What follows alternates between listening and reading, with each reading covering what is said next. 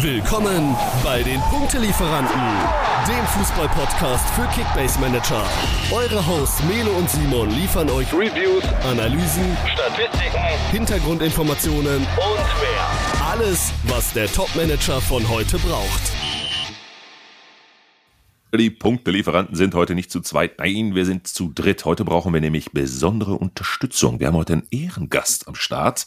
Wir sind ganz aufgeregt. Lorenz, der Patient, oder wie du dich nennst, ne? Der Patient. Der Patient äh, 99, richtig. Ja, der Patient 99, äh, wie man sieht und unschwer erkennen kann, äh, Eintracht Frankfurt-Fan äh, und ein richtiger TikTok-Star, würde ich mal so behaupten. Aber du kannst dich ja gleich nochmal vorstellen, Lorenz. Äh, danke für deine Unterstützung heute, denn wir haben heute eine Menge zu diskutieren.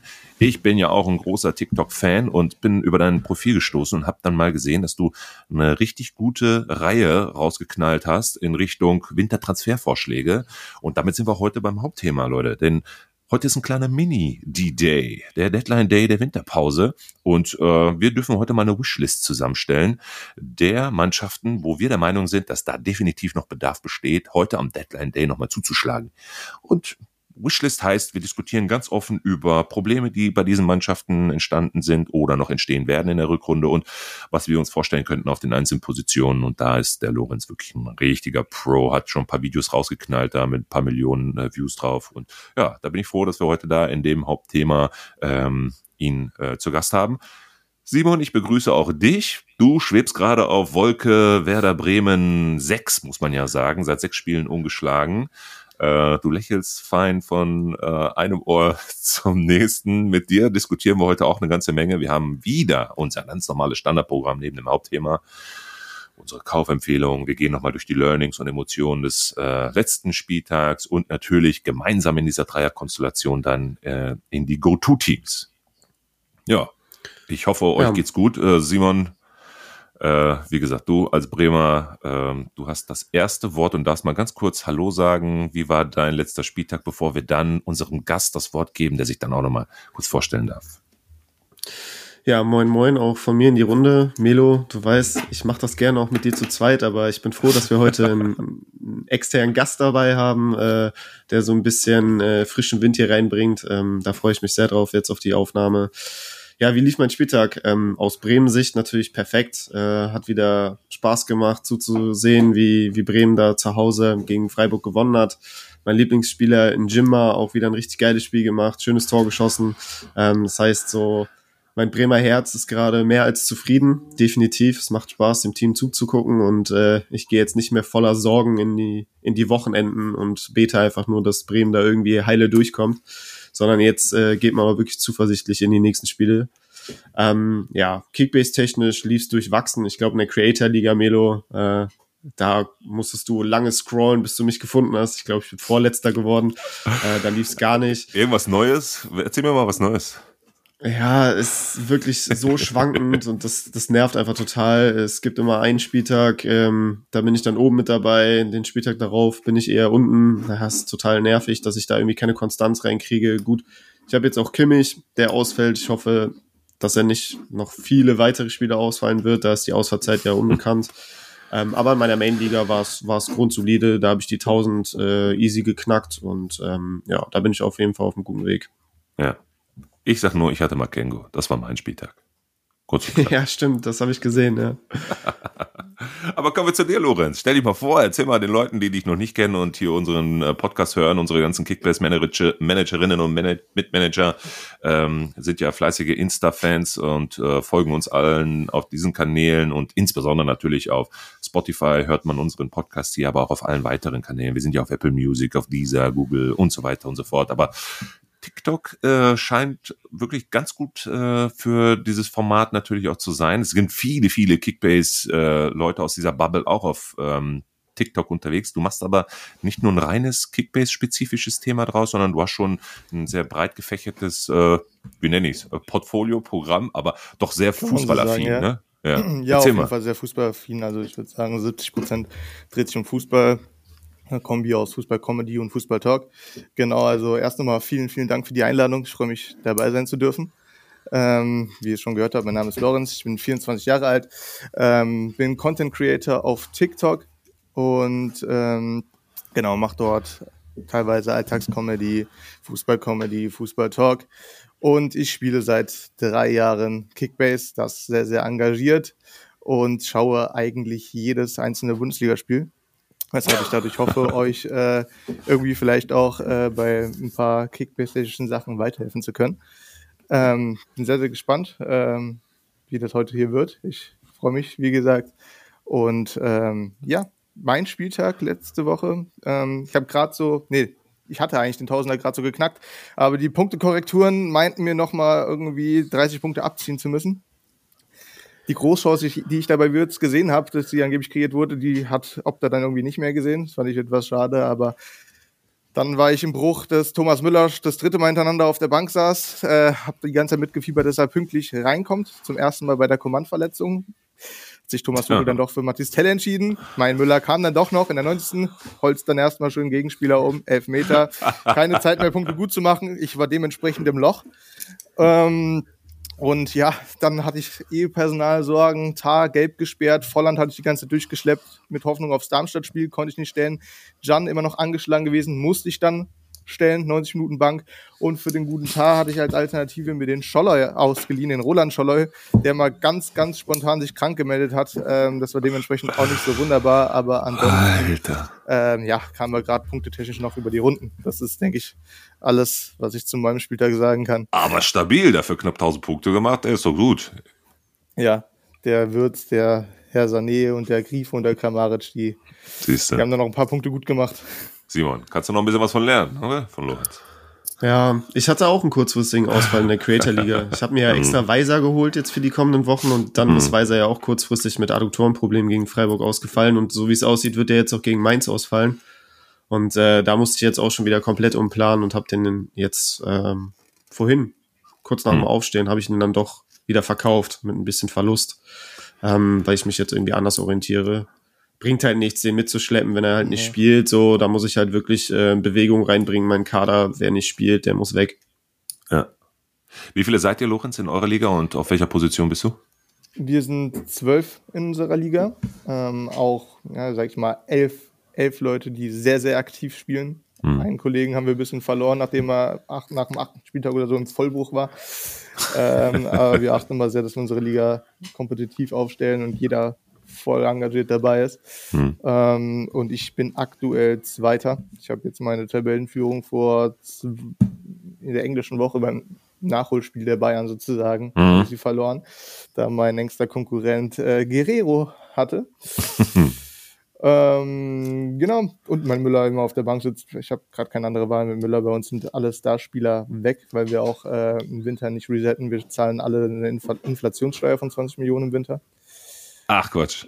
Ähm, wie, genau. wie, geht das denn? Also, ja, jeder kauft dann einen 500k-Spieler für, ja, ja, genau. für 20, 20 Millionen, äh, mhm. Millionen 500.000, gibt ihn dann direkt nach wieder an den Markt, so dass Geld noch ein bisschen was wert bleibt. Aber äh, ja, wir versuchen dadurch immer ein bisschen zu schauen, dass am Ende der Sieger sehr verdient ist und äh, sich langfristige Transfers auszahlen können. Das Geile Idee mit der Inflationssteuer, Digga, wirklich, ohne Witz. Echt mega, das habe ich noch nie gehört. Habe ich auch noch nie gehört. Wie, wie, also wer ist auf die Idee gekommen und kannst du vielleicht nochmal. So, ja. Und der Hintergedanke ist eigentlich klar, ne? Ist obvious einfach, dass, dass äh, ähm, ja, die genau, Inflation genau, dadurch halt nicht müssen manche ne? in der Winterpause vielleicht dann doch nochmal ein paar hm. ganz gute Spieler abgeben. Ja. Und ähm, ja, dreht sich das Transferkarussell dann doch nochmal ein bisschen. Geil, geile Idee, ey. Finde ich super. Cool. Ja, gab es noch ein paar aus euren Communities, noch ein paar Emotionen, Learnings aus dem letzten Spieltag? Also, naja, wenn ich mal so zusammenfasse, wie, wie, wie würde ich es jetzt in, in einem Satz zusammenfassen, den letzten Spieltag? Ein Flo Neuhaus macht Höwe des Dinge, ein Lücke Füllkrug macht Lewandowski Dinge und mh, hm, ein Undaf macht Gerassi Dinge. Vielleicht kann man das so zusammenfassen. Ich denke, das trifft ganz gut. Ja, Ey, passt oder? Passt. Also wie, wie viele Elfmeter gefühlt oder äh, Elfmeter-Szenen gab es? Irgendwie 50 oder so gefühlt? In, alleine in der Konferenz, die ich mal wieder bei Sky geguckt habe übrigens. Ne? Äh, ich weiß nicht, ob äh, Lorenz du das auch so verfolgt hast. Auf Sky gab es ja. ja. jetzt ähm, ne, diese Kickbase, äh, letzten und vorletzten Spieltag, diese Kickbase-Special-Episode, wo Janni und Bench das äh, live kommentiert haben und dann auch äh, auf dem Bildschirm ja dann die, die Punkte mit reingeflossen sind. Das ist mega geile Idee und gerne, gerne öfter, wenn, äh, wenn ihr das hört, Sky. Äh, äh, sorgt bitte dafür, ja, dass das gerne öfter der Fall ist. Äh, genau. Aber es war ja irre, oder? Wie viele strittige und unstrittige Elfmeterszenen es an dem letzten Spieltag gab. Ne? Ja, vor allem es ging ja direkt nach einer Minute quasi losgefühlt bei den Bayern. Der wurde ja. zwar zurückgenommen, aber da war ja auch das erste Mal der VR aktiv, ähm, hatte die Licht Glück, dass ihm der Ball außerhalb des 16 ers an den Arm gesprungen ist. Gab ja auch echt noch äh, zwei, drei weitere Szenen an diesem Spieltag, wofür es keine Elfmeter gab und äh, man wirklich diskutieren hätte können oder ähm, eigentlich muss schon fast, weil äh, das waren meiner Meinung nach auch Szenen, für die hat es definitiv schon mal Elfmeter gegeben. Zum einen diese Handszene bei, bei Wolfsburg im 16er, ich weiß gar nicht, wer es war, Jens oder so, der den Ball an den Arm kriegt, da hätte ich, hätte ich halt eigentlich auch gedacht, dass das safe ein Elver ist, den gab's nicht. Dann äh, wurde dem Mann von Bremen ja auch nochmal von Atobolo gelegt im 16er. So, Stimmt, jo. So weiß ich jetzt auch nicht. Also Ball war da jetzt nicht dabei. Ähm, ist glücklicherweise hinten raus nicht ins Gewicht gefallen, aber auch dafür hat es schon Elfmeter gegeben. Also es hätte durchaus auch noch mehr geben können, Melo. Also irgendwie Stimmt, ja. Spieltag der Elfmeter. ja. ja. Und ähm, naja, Simon, unsere Zuhörerinnen und Zuhörer aus der letzten Episode und schön auf dem Titelbild unseres Covers Stuttgarts Downfall und verkauft alle die rechte Seite. Und was machen die Stuttgarter? Leveling trifft, Undorf rasiert wieder, äh, Stuttgart rasiert bis zum geht nicht mehr und haut da fünf Dinger gegen Leipzig rein, wobei wir eigentlich auch im gleichen Atemzug gesagt haben, ne? Also viele, viele Tore werden durch die Mitte kommen, äh, Freistoßtore werden fallen und genau das ist auch eingetreten, ne? weil natürlich auch mit beiden einfach auch durch die Mitte heraus mit über 70 Prozent Anteil an den Toren da schon ein sehr, sehr zentraler Fokus äh, ist. Also es war ein sehr illustres Spiel mit sieben Toren, muss man ja schon sagen. Eigentlich hättest du die Konferenzen nur noch da nach Stuttgart bringen können ne? und dann äh, hättest du das Spiel gucken können. Und die Definitiv. ganzen Elfmeter-Szenen, die dann noch gekommen sind, die wären dann in der, in der Konferenz einfach noch dazugekommen. Fertig. War ein ja. geiles Spiel, ne? muss man ja sagen. Ja, also Stuttgart hat da echt ein Feuerwerk abgebrannt, ähm, aber man hat äh, Leipzig auch die Verunsicherung angemerkt jetzt aus den letzten Wochen, ähm, wo die Ergebnisse einfach ausgeblieben sind. Ähm, da konnten sie sich nicht ganz frei von machen und das äh, sitzt auf jeden Fall in den Köpfen. Jetzt ist Rose auf jeden Fall gefragt, ähm, dass er die Mannschaft da wieder aus diesem aus dieser Spirale herausführt. Klar, Leipzig hat die Qualität, äh, da jetzt auch problemlos wieder rauszukommen, aber ähm, sie müssen auf jeden Fall alle Hebel in Bewegung setzen, dass das auch gelingt. Ähm, ja, Stuttgart, das erinnert so ein bisschen an die, an die kurze Phase auch in der Hinrunde, wo sie ja auch zwei Spiele in Folge verloren haben, gegen Hoffenheim und danach gegen Heidenheim, auch ja. ähm, ohne Gerassi. Da hat man dann auch sofort gesagt, ja gut, Gerassi ist jetzt nicht da, ähm, die, die kacken jetzt ab und ähm, lassen, lassen Federn da oben im Kampf um die Champions League Plätze und äh, ja, man konnte sich das kaum erklären, weil sie trotzdem mega dominant gespielt haben äh, sich Torchancen herausgespielt haben und so. Und das war ja jetzt in den letzten Spielen auch so. Ähm, bei der Niederlage gegen Gladbach und äh, gegen Bochum äh, hatten ja auch über 70 Prozent Ballbesitz phasenweise äh, Chancen en masse, aber es hat ja dieser Knipser gefehlt. Ja, und irgendwie jetzt gegen Leipzig hat alles funktioniert. Ähm, die haben einfach an ihrem Spielstil festgehalten, weiter volle Pulle nach vorne und dann ähm, ja war Undaf ähm, der perfekte perfekte Stürmer an dem Tag. Lorenz, wo siehst du Stuttgart am Ende der Saison? Wenn du mal so eine Prediction abgeben könntest. Ähm, wenn ich eine Prediction abgeben müsste, würde ich sagen, Stuttgart landet auf dem fünften Platz. Ich glaube, dass sich langfristig die Kaderbreite der Top-Teams und auch die Qualität durchsetzen wird. Ja. Stuttgart hin und wieder auch, ähm, wenn sie überragende Fußball spielen, mal Punkte liegen lassen wird. Klar, die anderen auch, aber ich glaube bei Stuttgart noch mal ein bisschen mehr. Aber ähm, ja, hinter den Top 4 sind dann die Konkurrenten, die danach kommen, an sich die Eintracht, Freiburg und Hoffenheim. Da sehe ich Stuttgart eigentlich so viel besser, ähm, weshalb ich eigentlich sage, die werden Fünfter. Fünfter sollte drin sein. Ja, super. Aber alles, was europäisch ist, ne, ist ja schon wirklich ein, eine absolute Überraschung, ne? Ja, vor allem kann ja dieses Jahr äh, der fünfte Platz zur Champions League Qualifikation ja, reichen, weil genau. Ähm, genau die ein neues System haben. Ja. Wäre natürlich auch geldtechnisch überragend für den VfB. Ja, die haben doch so viel da mit Porsche. Dann wird es eben noch mehr, ne? Dann wird es noch mehr. Wie war das? Der Teufel? Scheiße. Ah, egal. okay. Ja, ansonsten, was fällt mir noch auf? Hm. Bayern-Dusel vielleicht? Hm. Wobei Ja. man eigentlich ist klar, ne? also die Augsburger sind immer der Angstgegner der Münchner bisher gewesen. Also es war jetzt auch nicht so überraschend, dass es so, so eng äh, ausgegangen ist. Aber auch Trotzdem- fünf Tore. Trotzdem finde ich, es ist so ein Sinnbild der Bayern aus den Ja. letzten Wochen. Also egal Absolut. welcher Gegner eigentlich kommt. Also du hast, man hat selten jetzt dieses dominante Bayern-Auftreten gehabt, was sie über die letzten Jahre hatten. Oft haben sie mit zwei Toren geführt, aber sie geben immer wieder ihren Gegnern, egal wer es ist, die Chance zurück ins Spiel zu finden. Und das, das finde ich fragwürdig. Ja, wenn Leverkusen es nicht ausnutzen möchte, selbst schuld, ne? Mit dem 0-0 Das dann in. Gladbach. Dann wäre es Ja. vielleicht sogar noch klarer jetzt, Simon, oder? Ja, war jetzt irgendwie oder hat sich auch abgezeichnet jetzt äh, seit der Winterpause, dass äh, Leverkusen irgendwann auch mal Punkte liegen lassen wird, ähm, weil man kann sich halt nicht immer darauf verlassen, dass man in der 93. Minute dann irgendwie doch noch das Spiel zieht und gewinnt. Ähm, ja, es war halt, glaube ich, eines der dominantesten Offensivspiele seit Datenerfassung in der Bundesliga. Also ich glaube, ähm, es sind die meisten Ballaktionen im gegnerischen 16er ähm, aufgezeichnet worden seit Datenerfassung. Ich glaube 68 Aktionen im, im Gladbacher Strafraum, Strafraum hatte Leverkusen. Aber es war halt nie sowas richtig, richtig Zwingendes dabei. Ne? Also ich klar, Mhm. ich kann mich an, an zwei, drei Chancen von äh, Frimpong erinnern, der gefühlt äh, Mittelstürmer gespielt hat. Der ist ja, Ja. immer vorne zu finden, ähm, wo, er, wo er auch eigentlich kläglich vergibt. Dann kann ich mich an eine Riesenchance von Würz erinnern. Ähm, Alleine vom aber- Grimaldo genau das Gleiche. Ne? Auch Ja. exakt die gleiche Szene dann am Ende.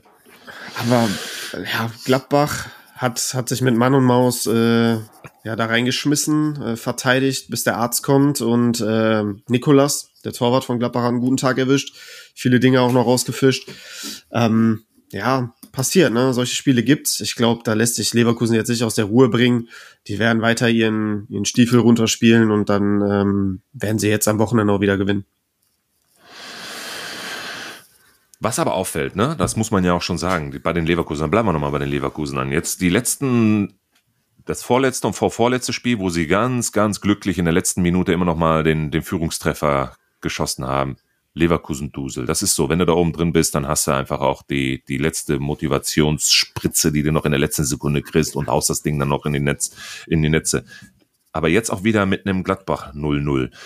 Stell dir nur mal vor, diese vor, vorletzte und vorletzte ähm, Spieltage, die wären auch unentschieden ausgegangen. Kann man schon sagen, ist ein Muster zu erkennen, dass in der Rückrunde sich die Mannschaften auf die Leverkusener eingestellt haben, hinten rein und bunkern und die Leverkusen es jetzt immer schwerer haben, da jetzt wirklich auch ihr, ihre herausgespielten, teilweise auch wirklich zwingenden Torchancen auch jetzt äh, sauber umzumünzen in Tore, Lorenz? Ähm, ich würde schon sagen, dass sich die Gegner besser auf Leverkusen einstellen in der Rückrunde. Ähm, das ist ja meistens der Fall, ist ja auch oft mit ja, Mannschaften, die einen schlechteren Kader hatten, die oft mal in der Saison irgendwie sehr, sehr weit oben mitgeschwommen sind, dass die dann ähm, ja in der Rückrunde ziemlich abgefallen sind. Ähm, Glaube ich, kann man auf jeden Fall sagen, dass bei Leverkusen auch mit ein, äh, ein Faktor ist. Ich denke trotzdem, dass sie einfach von der Kaderqualität in ihrem Auftreten ähm, dann doch ihre Siege weiterhin einfahren werden. Aber ja, äh, ich denke, es gilt jetzt einfach, sich ähm, von einem kleineren Rückschlag, sage ich mal, jetzt mit einem Unentschieden und zwei äh, harten Spielen davor äh, nicht zu stark beeinflussen zu lassen, weiter positiv an die Spiele so ranzugehen, mit demselben Selbstvertrauen wie vor ein paar Wochen und dann, denke ich, kann man weiterhin gut um die Meisterschaft spielen. Gar keine Diskussion. Im Keller, äh, Simon, Union Big Points gesetzt, ne? Aber war jetzt, glaube ich, zu Hause ein Pflichtprogramm gegen die Darmstädter, musste einfach ein Sieg her, ne? Ja, absolut. Um sich äh, da auch so ein bisschen Luft zu verschaffen, das ist äh, gelungen. Ähm, jetzt hat man fünf Punkte Vorsprung, glaube ich, aktuell auf den Relegationsplatz. Klar, ähm, Mainz hat ja noch das Nachholspiel gegen eben Union. Wenn die das gewinnen, dann sind es weniger Punkte. Ähm, ja, aber irgendwie ist es ganz lustig. So, wir haben uns die letzten Jahre, äh, ja, Jahrzehnte schon fast, ähm, ja darüber immer beschwert, dass wir keinen spannenden Meisterschaftskampf haben. Den haben wir jetzt diese Saison und äh, die letzten Jahre hatten wir dafür halt immer einen umso spannenderen Abstiegskampf und irgendwie kristallisiert sich halt heraus, dass es dieses Jahr andersrum ist, ne? Spannender Meisterkampf und äh, der Abstiegskampf irgendwie ein bisschen langweilig wird, weil ähm, ja gut, wenn Mainz das Spiel gegen Union nicht gewinnt, äh, das Nachholspiel, dann äh, stehen die letzten drei eigentlich schon fest und die machen halt unter sich dann den Relegationsplatz aus ähm, und alle anderen ja haben dann jetzt schon ein ganz gutes Punktepolster. Ja, das stimmt. Gut. dann lass uns mal mit dem Big Point der Unioner gegen die Darmstädter und im Tabellenkeller mal den 19. Spieltag abschließen. Und lass uns mal auf unser Hauptthema gehen, denn wie wir schon gesagt haben, heute ist ja ein kleiner Mini-D-Day. Es ist Ende Januar und ähm, ja, damit ist es eigentlich auch heute Abend schon, ich weiß gar nicht, wann die Frist ausläuft, äh, äh, ja auch schon erledigt dann mit den Wintertransfers. Und ähm, wir gehen jetzt nochmal, und deswegen haben wir Lorenz ja auch mit dabei, auf, naja, mh, hm, wie nenne ich auf eine kleine Wünsch dir was, ähm, äh, auf ein kleines Wünsch dir was Thema mal ein, denn wir gehen mal ein paar Teams durch, wo wir der Meinung sind, dass definitiv noch Bedarf darin besteht, in den letzten Stunden dieses D-Days noch unbedingt was zu machen, weil. So, und jetzt kommst du, Lorenz. Wir haben ein paar Teams rausgesucht ähm, und bin genauso wie Simon wirklich sehr gespannt auf deine Einschätzung dazu und was das bedeutet, auch in Kickbase. Ähm, genau, ja, ich würde sagen, das erste Team, auf das wir hier mal zu sprechen kommen können, wäre Mainz 05. Da sind wir alle drei der Meinung, dass sich da in der Offensive nochmal was tun könnte, vor allem auf der klassischen Neuner-Position. Also so, dass Onisivo und Burkhardt nicht mehr ganz vorne spielen müssen, sondern eher in der hängenden Position dahinter, weil Ajork halt einfach ähm, nicht seine Form findet. Erstmal vorweg zu allen Namen, die ich mir hier aufgeschrieben habe äh, für dieses Format, habe ich nach Spielern geschaut, die entweder vereinslos sind oder nur noch ein halbes Jahr Restvertrag haben, weil ich finde, gerade in der, bei den Wintertransfers immer das Problem, es gibt viele Vereine, die suchen, die brauchen, aber es gibt wenige Vereine, die im Winter abgeben wollen, weil sie ja. auch wieder mal Ersatz äh, umschauen müssen. Ähm, genau, aber jedenfalls mein Stichwort erster Name. ja, Schalke ist da wahrscheinlich ein gutes Beispiel. Ähm, Mainz Sturm habe ich mir den Namen aufgeschrieben, Joseph Martinez. Ähm, viele kennen ihn vielleicht noch von FIFA, die mal eine MLS-Challenge oder sowas spielen mussten. Ja. ich habe ihn bei Sorare übrigens. Ich habe ihn bei Sorare ah. gekauft. Ja. Ah, das ist interessant. Mhm. Äh, genau, der ist aktuell vereinslos ähm, 30 Jahre, damit kann man noch eigentlich guten Fußball spielen. Ähm, und der hat in 161 Spielen der MLS 105 Tore geschossen. Also ähm, an sich ist es jemand mit Selbstvertrauen vom Tor, ähm, der weiß, wo die Bude steht, wie man so gut sagt. Und äh, ja, Venezuelaner, es gibt ein bisschen John Cordoba-Vibes. Könnte vielleicht bei Mainz äh, ja, funktionieren. Geil. Und, ähm, Wo spielt der ja, denn eigentlich mittlerweile? Gar nicht mehr, ne? Das weiß ich nicht. Dem würde ich zutrauen, dass der aktuell irgendwo in Russland oder ja, in Saudi-Arabien genau. spielt. Ich weiß aber nicht ja. genau. John, äh, John Cordoba, Melo? Ja, ja. Ja, ja ich glaube, der spielt irgendwie bei, bei Krasnodar oder so. Ja, ja, gut. Irgendwie sowas. Ja. Den, gibt, den gab's ja noch, ey, stimmt. Genau, also mit einem vereinslosen Spieler, ähm, wenn man da sich auf einen guten Gehalt einigen kann, dann glaube ich, kann man damit äh, wenig falsch machen, sich den als Option vielleicht reinzuholen. Hm. Aber was meinst du, lass uns mal ganz kurz über Ajok sprechen. Was würde, also, was muss passieren, damit Ajok wieder in die Spur findet? Oder was ist passiert, dass der so abgekackt ist? Guck dir mal die Leistungskurve der letzten Saison an und seinen Punkteschnitt. Das war ja irre für die Verhältnisse, die Mainz da gespielt hat. Oder hat das was mit Mainz an sich zu tun, wie sie momentan stehen? Ich sag bei Stürmern immer, das Wichtigste ist das Selbstvertrauen. Ja. der Torhüter, ja, ja. Äh, der Torhüter, der Stürmer muss äh, die Tore schießen wenn du anfängst vom Tor nachzudenken, ist die Wahrscheinlichkeit, dass er reingeht, schon 50 Prozent weniger, meiner Meinung nach. Ja. Er hatte, äh, finde ich, auch eine ordentliche Rückrunde eigentlich gespielt. Ähm, dann halt im ersten Spieltag äh, Wurde schon gebrochen Spiel eigentlich. Gegen ne? wen war das, glaube ich, gegen Union, wo Kevin Behrens zwei Tore geschossen hat? Mhm. Ja, äh, Union war es. Ja, ja, da hatte er vielleicht einmal diesen berüchtigten schlechten Tag, den jeder mal haben kann, der sich genau. bei ihnen aber halt dadurch, äh, wie sich das Spiel ergeben hat, zu einem sehr, sehr schlechten Tag entwickelt hat, dadurch, dass er zwei Elfmeter bekommen hat und zwei geschossen hat, beziehungsweise zwei verschossen, verschossen. hat. Mhm. Ähm, dass das vielleicht auch nachhaltig bei ihm im Kopf äh, zum Nachdenken vom Tor führt und er deshalb einfach nicht mehr so frei aufspielen kann. Und ja. ja, dann ist das immer so ein negativ. Dann auch wieder lange raus, ne, glaube ich. Du brauchst oder? wahrscheinlich Tore, um aus dem Loch ja. wieder rauszukommen. Hm. Kannst die Tore aber nicht schießen, weil du kein Selbstvertrauen hast. Hm. Ja, ähm, so sieht es, würde ich sagen, aus.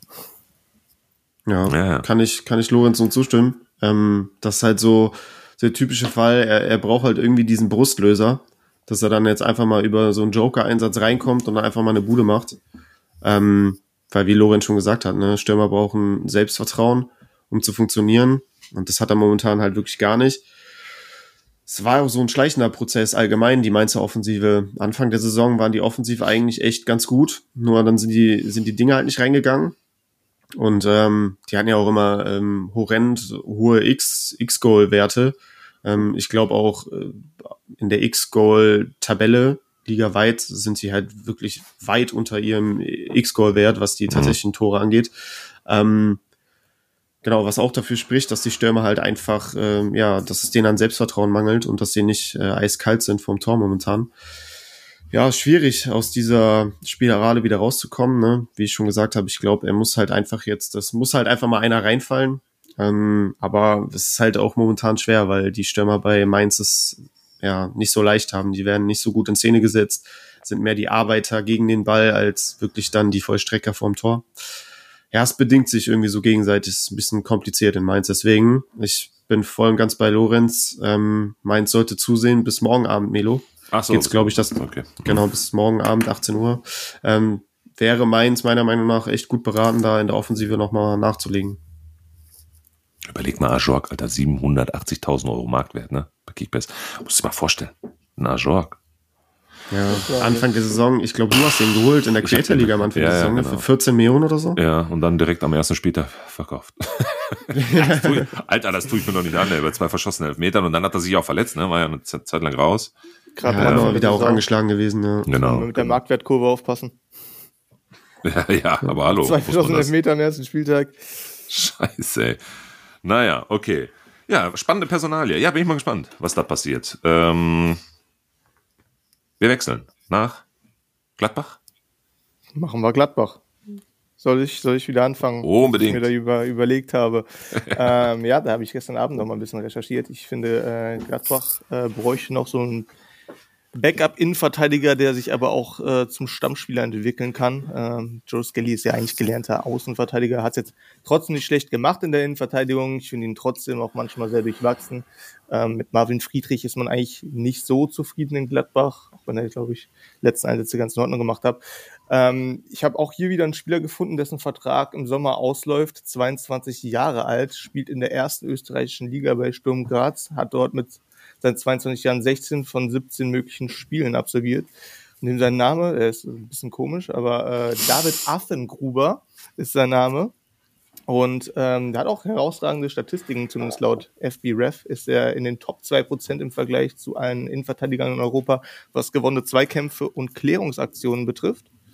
Und hat einen Marktwert von 3,5 Millionen Euro. Mit äh, einem halben Jahr Restvertrag, glaube ich, kriegt man dann auch eine Ablöse in dem Bereich äh, hin. Und ich denke, das wäre jemand, äh, der Gladbach sofort wenigstens eine Alternative ähm, für die Breite bietet, äh, dadurch, dass er einfach Stammspieler die Saison über war und langfristig vielleicht auch ähm, zum Stammspieler heranreifen kann. Feiner Name, feiner Name. Und vor allen Dingen, wie kann man in so einem jungen Alter äh, als wirklich top, anscheinend Top-Innenverteidiger und FB Ref lügt nicht, äh, äh, nur noch ein halbes Jahr Vertrag haben, dass der nicht schon längst verlängert worden ist. Ja, das frage ich mich auch in dem Alter tatsächlich, vor allem wenn er ja irgendwie Stammspieler ist. Ja. Das ist interessant. War, hast du mal geguckt, ver verletzungsanfällig oder so? Oder hat er irgendwie längere mm, Ausfallzeiten? Das habe ich nicht gesehen, aber mhm. 16 von 17 möglichen Spielen klingt ja auch zeigt, ganz gut. Genau. glaube ich, hat er auch einen Vielleicht. eingenickt selber. Ja. Ja. Vielleicht hat er höhere Ambitionen und will deshalb äh, nicht verlängern, weil er den nächsten ja. Schritt in seiner Karriere gehen möchte. Ja, genau. Dass das darauf abzielt, ne? Ja. Geil. Äh, wie siehst du das, Simon? Äh, Gladbach in Verteidigung? Als Lorenz äh, Gladbach genannt hat, dachte ich mir, hm, wollen die vielleicht im Mittelfeld noch irgendwas machen? Da hatte ich eher so ein bisschen so die Befürchtung, da geht ja nicht so viel nach vorne hin, wie man sie einfach genau. aus der Vergangenheit erkennt bei den Gladbachern. Äh, was, was hältst du von der Innenverteidigung? Ja, ich glaube, also ich bin schon Lorenz Meinung, dass man defensiv was, was machen könnte oder vielleicht auch sollte. So ein Perspektivspieler ist vielleicht gar nicht so schlecht, der, der so ein bisschen Druck von hinten macht, aber jetzt nicht sofort als äh, klarer Stammspieler eingeplant ist, sondern eher so in diese Rolle hereinwachsen kann. Ähm, ich glaube, Gladbach hat die zweitmeisten Gegentore der Liga. Also defensiv äh, ist wirklich sehr, sehr löchrig. Mhm. Klar, hat auch mit, mit diversen Verletzungen zu tun. Ne? Das darf man jetzt auch nicht vergessen. Ich glaube, Wilber ist jetzt auch schon seit einigen Spielen raus. Der war ja eigentlich auch recht stabil. Mhm. Ähm, Friedrich bin ich auch bei, bei Lorenz. Ähm, das ist offensichtlich, dass Gladbach mit dem nicht vollends zufrieden ist. So, die Leistungen sind auch wirklich sehr durchwachsen. Ähm, die einzige Konstante, wenn man das so sagen kann, ist eigentlich Elvedi und dadurch, dass sie halt mit Dreierkette hinten spielen, äh, sehe ich auch äh, Skelly nicht als prädestinierten Innenverteidiger, weil da fehlt ihm einfach die Größe für. Ähm, er ist eigentlich der klassische ja, Schienenspieler oder Rechtsverteidiger, weil er da dann auch mit seinem Tempo punkten kann. Ähm, von daher ja, würde schon passen. Wenn jetzt Wöber und äh, Itakura dann vom Asien Cup zurückkommen und äh, endlich mal fit bleiben, dann äh, ist die Dreierkette hinten eigentlich echt stark so, mit, mit Blick auf den Liga-Vergleich, ne, mit LW, die Itakura und Wöber. Ähm, aber ja, Itakura ist momentan leider nicht da und auch immer wieder verletzungsanfällig. Bei Wöber auch immer wieder Wehwehchen dabei. Also du brauchst dann schon, musst halt dann auch irgendwie adäquat auf die Ausfälle reagieren können und das kann Gladbach momentan meiner Meinung nach nicht. Und deswegen wäre so ein Perspektivspieler durchaus ähm, ja mhm. denkbar oder vielleicht auch gar nicht so schlecht. So so wie Bremen es gemacht hat mit Malatini, so ein ja. bisschen so so ein junges Talent mit reinnehmen. Zack, genetzt. Aber, Wunderbar. Ja gut, das ist jetzt nicht seine Kernaufgabe. Zumal es ja auch ähm, langfristig Sinn macht, weil soweit ich gelesen habe, soll ja Itakura eventuell im Sommer auch schon wieder selber gehen. Genau, und dann kannst du jetzt vielleicht so einen günstigen Vorgriff auch auf den Sommer schon tätigen. Ne? Genau, wie wir, wie wir gesagt haben, so ein Perspektivspieler, der vielleicht in die Stammrolle reinwachsen kann ja. für die linke Seite, für Wöber. Wöber ist ja auch äh, noch nicht fest verpflichtet. Ähm, für den als Linksfuß haben sie ja als Ersatz beziehungsweise Backup Chiarodia. Ähm, so, dass man halt noch einen Ersatz für LW, die Skelly hat. Mhm. Das ist gut. Wir werden es morgen Abend sehen. Mal sehen, was passiert. Ich schwöre, Lorenz, ich gebe dir eine Kiste Bier aus. Ich schwör's dir, wenn dieser Affengruber oder wie der heißt. ich habe noch nie von ihm gehört, ehrlich gesagt. ich auch nicht. Ich, gegoogelt habe. Ich, ich schwör's dir, ich gebe dir eine Kiste Bier aus, wenn der dahin geht, ehrlich. das ist der Wahnsinn. Geil, ehrlich. okay, aber jetzt wird's auch wild, Alter. Du hast dann noch Dortmund auf dem Zettel. Ich glaube, wenn eine Mannschaft sich hier jetzt in der Winterpause versteckt hat, dann sitzt doch die Dortmunder. Wo sollen die denn jetzt noch, wo, was sollen die machen? Ja, die haben sich ja in erster Linie in der Offensive verstärkt. Ich finde äh, aber, dass die auch relativ dünn in der Innenverteidigung ähm, besetzt sind. Also da hast du halt einfach für zwei Positionen drei Spieler mit Süle, Schlotterbeck und Hummels. Klar, Jan kann da auch spielen, wird aber meistens auf der Sechs gebraucht, auch wenn ich finde, dass Özcan jetzt die letzten Spiele eigentlich nicht schlecht gemacht hat. Ähm, ja, hier ist jetzt auf jeden Fall ähm, die Not nicht so groß wie bei manchen anderen vielleicht. Wenn sie noch was machen wollen würden, wo ich sage, in der Defensive schadet es nicht, ist mir da ein vereinsloser Spieler äh, ins Auge gesprungen. Ähm, Kostas Manolas hat lange bei AS Rom und Neapel gespielt, 32 Jahre äh, alt, internationale Erfahrung ähm, in den Top mit der Serie A, Top 5 Liga Europa gespielt, jahrelang dort gute Leistungen gezeigt. Wie gesagt, äh, vereinsloser Spieler könnte Dortmund nicht schaden, würde ich sagen. Ja, Schlotterbeck gebranntes Kind jetzt, ne? Seit dem letzten Spieltag mit seinem eigenen Tor. Das passiert das irgendwie immer mal. Der ist, ich schwör's euch, der ist immer zwischen Genie und Wahnsinn, dieser Typ, ne? Ja. Weil ich finde, er hat ähm, so in den letzten Wochen, auch so die letzten Spiele vor der Winterpause und so, äh, fand ich ihn eigentlich wieder auf einem ganz guten Niveau. Also ähm, ich fand ihn am Anfang der Saison so ein bisschen schwach. Ähm, mittlerweile gefällt er mir aber wieder ganz gut. Klar, so ein Eigentor, unglücklich, fehlende Kommunikation, auch mit dem Torwart und so, passiert. Ähm, so, das passiert halt jedem Verteidiger mal. ist jetzt nicht so dramatisch, aber sonst finde ich, ähm, spielt er eigentlich ganz gut. Das erste, was ich mich in dieser Szene gefragt habe bei dem Eigentor war, ob das mit Kobel auch passiert wäre. 100 Weil so ein zweiter Torhüter, weiß nicht, vielleicht hat er auch nicht diese Ausstrahlung, diese erste Torhüter-Nummer hat, dass der halt vielleicht zu leise Torwart gerufen hat oder sonst irgendwas, was mit der Kommunikation ja immer viel ausmacht bei Schotterbeck. Ja, ja, an sich muss er eigentlich damit rechnen, dass der bald zu Meier geht. Äh, in so schnellen Momenten denkt man halt manchmal zu wenig nach, aber genau da brauchst halt die Kommandos. Vielleicht hat das gefehlt, weshalb es zum Eigentor geführt hat. Aber generell bin ich eigentlich auch ein großer Fan von Schlotterbeck. Er macht halt echt noch viele Fehler, aber was ich an ihm schätze ist, er traut sich. Der hat immer Mut, der schmeißt mhm. sich immer rein. Ähm, ja, manchmal, gut, ich wollte gerade sagen, er denkt nicht nach, manchmal schadet es nicht in der, in der Verteidigung nachzudenken. äh, ja, aber er lässt sich, finde ich, nicht unterkriegen, auch oft von Hate, die er dann über im Internet kriegt oder, äh, oder sich davon beeinflussen. Ja, das finde ich immer mhm. sehr, sehr wichtig, gerade im Profifußball. Das stimmt. Was mir auch richtig gut an Schlotterbeck gefällt, ist, äh, er dribbelt ganz oft auch an. Also er geht dann äh, wirklich mit zwei schnellen Schritten auch mal an, an den Gegenspielern vorbei, äh, über die Mittellinie und versucht dann gute Diagonalpässe auf Außen zu spielen mit seinem starken linken Fuß. Oder teilweise taucht er auch am Gegner schon 16er ähm, auf und packt da mal die Fackel aus. Ähm, auch aus, aus Kickbase-Sicht sind das ja auch immer gern gesehene Punkte, wenn sich so ein Verteidiger auch immer mal wieder in, in die Offensive mit einschaltet. Und äh, ich glaube, da ist Stotterbeck so ein Paradebeispiel für. Deswegen, äh, ich bin eigentlich auch ein Schlotti-Fan. Ich kein Dortmund-Abwehr-Fan, denn ich glaube, eine unkonstantere Kickbase-Situation kannst du einfach nicht haben, oder? Jetzt Sülle wieder auf einmal äh, äh, 99 Minuten gespielt. Wie, wie bewertest du, Lorenz? Wie bewertest du die Situation bei den Dortmundern in der Verteidigung? Kann man sich jetzt mal so langsam irgendwie auf ein Muster einigen, dass es für Kickbase-Manager jetzt sichere Punkte gibt? Oder muss man sich jetzt alle, alle vier Verteidiger da hinten reinholen, damit man jeden Spieltag sicher irgendjemanden punkten sieht? Ähm, ich denke, dass auf jeden Fall äh, Matzen Linksverteidiger technisch gesetzt ist, auch wenn Benzebaini jetzt zurückkommt. Mhm. Äh, mit Benzebaini war mir ja auch nicht wirklich zufrieden. Matzen, finde ich, hat es herausragend gemacht, die ja. ersten drei Spiele. Also hat mir richtig, richtig gut gefallen. Ähm, ich denke, Schlotterbeck als einziger Linksfuß auf den Verteidigerpositionen sollte auch weiterhin gesetzt sein. Und ich glaube auch Hummels daneben, ehrlich gesagt. Ähm, Hummels war halt irgendwie wohl richtig, richtig fettkrank.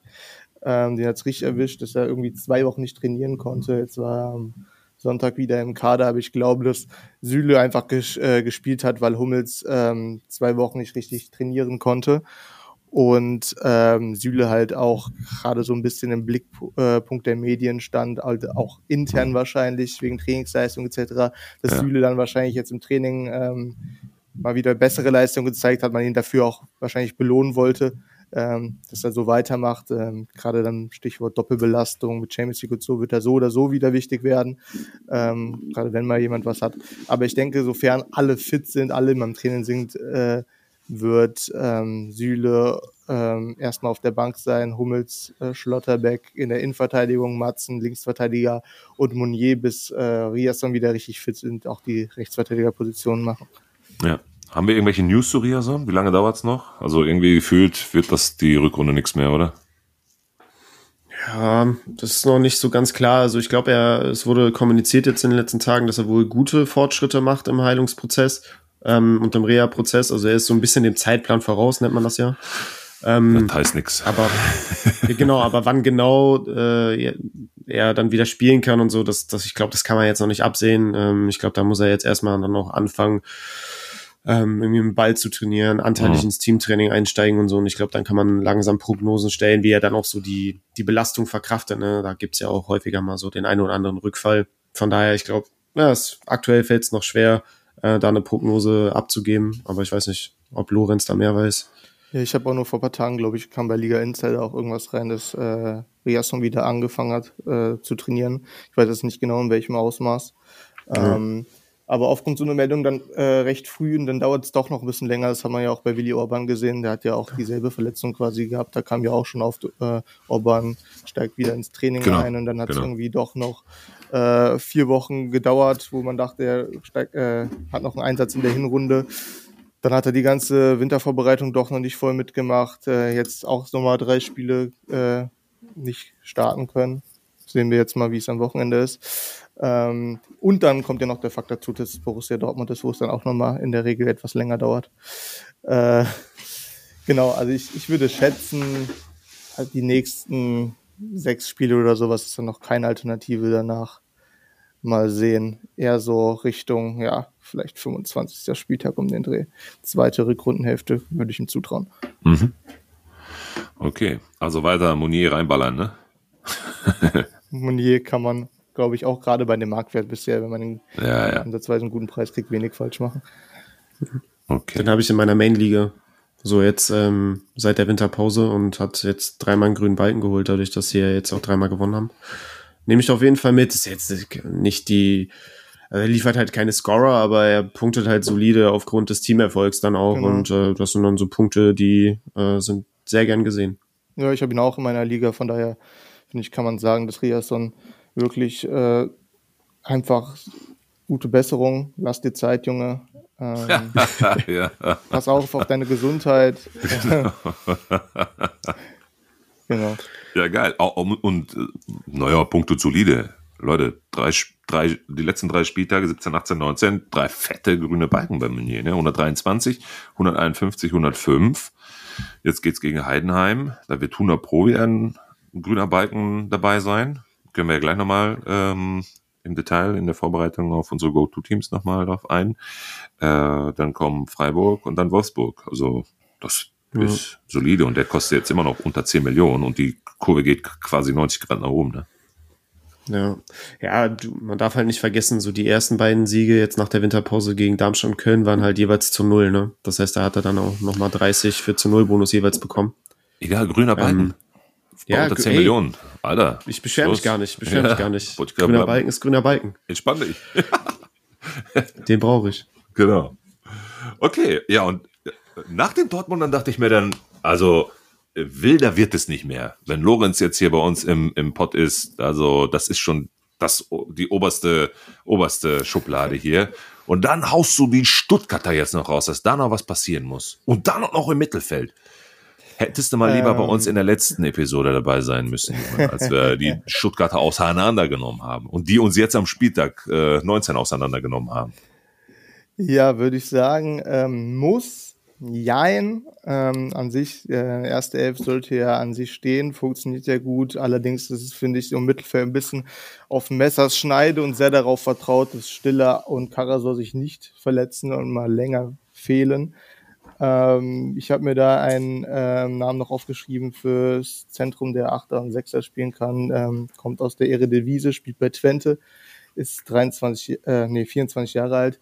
Michael Sadilek heißt der ist Tscheche, ähm, hat auch einen auslaufenden Vertrag im Sommer und auch, ähm, wenn man mal auf FBref geht und euch seine Leistungsdaten anschaut, da irgendwie sieht es danach aus, als gäbe es nichts, was er nicht kann. Vielleicht, äh, ja, würde der den Stuttgartern auch weiterhelfen. Also ich glaube, Lorenz ist hier ein äh, Stuttgart-Insider. Denn äh, ich kann da jetzt sogar noch mal äh, etwas konkretere Sachen nachliefern. Ich weiß nicht, ob ihr schon die Push-Nachricht von äh, Liga Insider bekommen habt. Nee. Ähm, und zwar, Lorenz hat, hat wirklich recht. Äh, Stuttgart will jetzt im Winter äh, im zentralen Mittelfeld äh, nochmal nachlegen und es kristallisiert sich heraus, dass sie ähm, Mahmoud Dahoud von äh, Brighton holen. Oh. Ähm, Sky vermeldet gerade, dass sie ihn ausleihen wollen mit Kaufoptionen. Also äh, da wird jetzt passen. Ja, ne? So Bundesliga-Erfahrung, kann Achter, Sechser, genau das Profil, was du angesprochen hast, Lorenz. Ähm, und würde dann in Konkurrenzkampf mit, mit Stiller und, und Karazor treten. Und ähm, ja, also du hattest da auf jeden Fall den richtigen Griecher und äh, die Stuttgarter. Mich, das freut mich sehr. Es gibt mir Selbstvertrauen. Ja, safe. Die Stuttgarter Verantwortlichen. Ajork unseres Podcasts heute. die, ähm, ja, die scheinen da auf Hochtouren gerade dran zu arbeiten, dass da auf jeden Fall auf der Position noch was passiert und äh, ja, wahrscheinlich wird's jetzt Dahut. Aber ganz ehrlich, Jungs, ich gucke mir jetzt gerade noch mal Karazor gerade an. 18 von 18 Spielen. Ja, äh, Stiller, gucke ich auch mal eben ganz kurz, falsch Knopf gedrückt. Stiller. Seit seinem Wechsel, 18, also in Summe jetzt 18 Einsätze, 17 mal Startelf. Ne? Ähm, noch seit dem dritten Spieltag, sage ich mal, ne, gucke ich mal eben durch, eigentlich 3, 4, 5, 6, 7, 8, 9, 10, 11, 12, 13, 14, 15, 16, 17, durchgespielt. Also ich verstehe die Argumentation jetzt der Stuttgarter nicht zu sagen, die wollen jetzt nochmal ein Backup holen, um sich da vielleicht nochmal in Richtung Ausfälle abzusichern, aber die Jungs scheinen doch fit zu sein. Oder wollen die jetzt ja, einfach kann man sich darauf verlassen, Melo? Das ist es halt, ne? Nee, die sind halt bislang nicht. verletzungsfrei durchgekommen. Ähm, aber sollte sich da wirklich mal einer verletzen und ein paar Wochen und ein paar Spiele fehlen, dann äh, wird's halt schon eng. Dann müsste wahrscheinlich Mio äh, auf eine auf eine 8.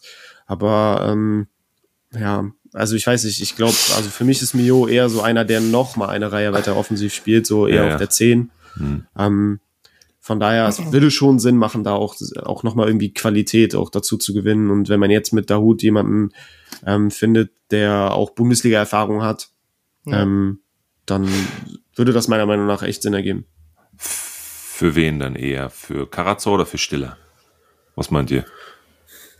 Sowohl als auch. Also ich glaube nicht, dass der Hut jetzt dahin kommt und sofort spielen wird, weil er bei Brighton auch kaum eine Rolle gespielt hat. Das heißt, mhm. ihm fehlt ja die Spielpraxis. Also ich denke mal, er wird dann ja für den Rest der Rückrunde als, als klassischer Backup einfach eingeplant werden, weil es Karazor und Stiller auch einfach dafür zu gut gemacht haben. So mhm. sollten die fit sein, dann ähm, sind die meiner Meinung nach auch weiterhin gesetzt. Ja. Ähm, und der Hut muss dann halt irgendwie gucken, was für Einsatzzeiten vom Laster fallen. Und dann im Sommer muss man eh gucken, was in Stuttgart passiert. Und äh, wenn dann der Hut sich gut angestellt hat und die, die Kaufoption ziehen, dann hat er natürlich eine Sommervorbereitung auch Zeit, ähm, in ganz offenen Konkurrenzkampf zu treten um die Position. Und dann mhm. werden die Karten neu gemischt. Aber Plus jetzt für die Rückrunde sich. Bitte? Plus, dass dann voraussichtlich auch Doppelbelastung dazu kommt, wenn sie weiter ihren Platz halten. Ja, ja. Genau. Genau, genau, das kommt auch noch dazu. Auch auf jeden Fall ein wichtiger Aspekt. Gibt ja. schon das, äh, Details oder so, Simon? In der, in der Push? Gab es jetzt irgendwie was zu der Höhe der Kaufoption oder ähnlichem? Mm, nee, habe ich jetzt äh, so detailliert habe ich es jetzt noch nicht äh, gelesen, sondern einfach nur, dass Sky vermeldet, dass äh, Stuttgart wohl sehr interessiert ist an einer Leihe mit Kaufoptionen mhm. und äh, Zahlen habe ich jetzt noch keine. Geil, spannend. Ja. Siehst du, Lorenz, so, so, so weit weg bist du ja gar nicht. Da freut man sich doch, oder? Geil.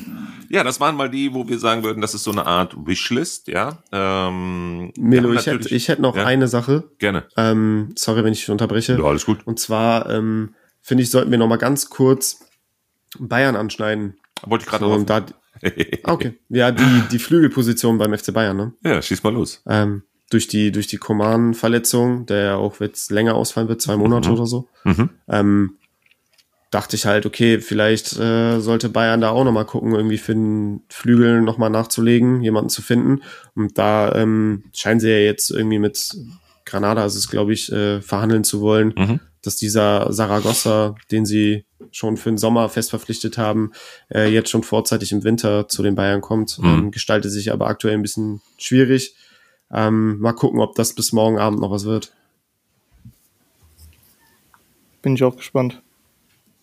Ansonsten, Liga Insider hat gerade geschrieben, dass Bayern wohl äh, erneut Interesse an Steven Berchwein von Ajax haben soll. Schon wieder. Vielleicht ist das, vielleicht ist das dann die Alternative, falls das mit Saragossa jetzt nicht klappen sollte, dass ja. man dann vielleicht nochmal einen Vorstoß bei Berchwein ähm, wagt. Aber mhm. kann auch sein, da bin ich jetzt, habe ich mir den Artikel noch gar nicht durchgelesen, äh, kann auch sein, dass das einfach nur eine mediale Ente ist, äh, um irgendwas Clickbaiting oder so, keine Ahnung. Ja, genau. Gerade was diese Gedankenspiele von Bayern betrifft, können wir vielleicht aus Kickbase-Sicht da auch mal über Thomas Müller sprechen. Mit denen befinde ich mich natürlich Weil du es willst. Zwie Zwiespalt, aber ich sehr ungern drüber rede. Junge, ja, ich Junge, Junge. noch in meinen Reihen. Ähm, oh, aktuell ach, Total unzufrieden mit. Äh, mhm. aber gibt bei uns kaum noch Alternativen auf dem Markt. Ähm, ja, ich war natürlich im Fullbruch, wie gesagt, äh, nachdem er den Elfmeter verschossen hat und schon wieder nicht in der Stelle, das war das dritte Mal hintereinander, dachte ich mir ja eigentlich auch echt, ja, der Mann ist durch unter Tuchel. Jetzt halt, eigentlich hat er sich vorher immer so mit, mit Coman duelliert, wer spielt ja. Müller oder, oder Coman, geht Müller ins Zentrum und Musiala nach außen oder bleibt Müller aus, auch wenn ich Müller deutlich lieber im Zentrum, wie ich persönlich ehrlich gesagt habe. Ähm, ja, er hat halt wieder nicht gespielt. Jetzt ist Coman verletzt und jetzt fragt man sich, wird Müller ähm, zumindest kurzfristig ähm, Coman äh, ersetzen, Musiala geht nach außen oder startet Mathis Tell. Wobei ja Tell derjenige ist, wo ich sage, es macht mehr Sinn. Also wenn ich jetzt Trainer wäre zumindest, ich verstehe vieles nicht, was Tuchel macht. Weil ich früher eigentlich immer dachte, ja, nicht nur du. Ein guter, ein guter, guter Trainer. Ich habe ewig nicht verstanden, wieso er wochenlang mit Sané auf links und Coman auf rechts gespielt hat. Gerade obwohl Sané von rechts so einen überragenden Zug zum Tor nach innen zieht.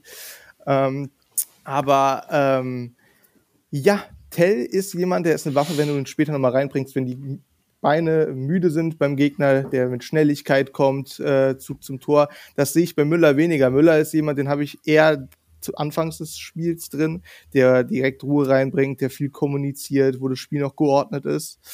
Ähm, weshalb es meiner Meinung nach Sinn machen würde, mit Müller zu starten und Tell rechtzeitig zu bringen, Richtung 60., 70. Ich meine, Tuchel ist zwar halt jemand, der wächst auch eher lieber spät.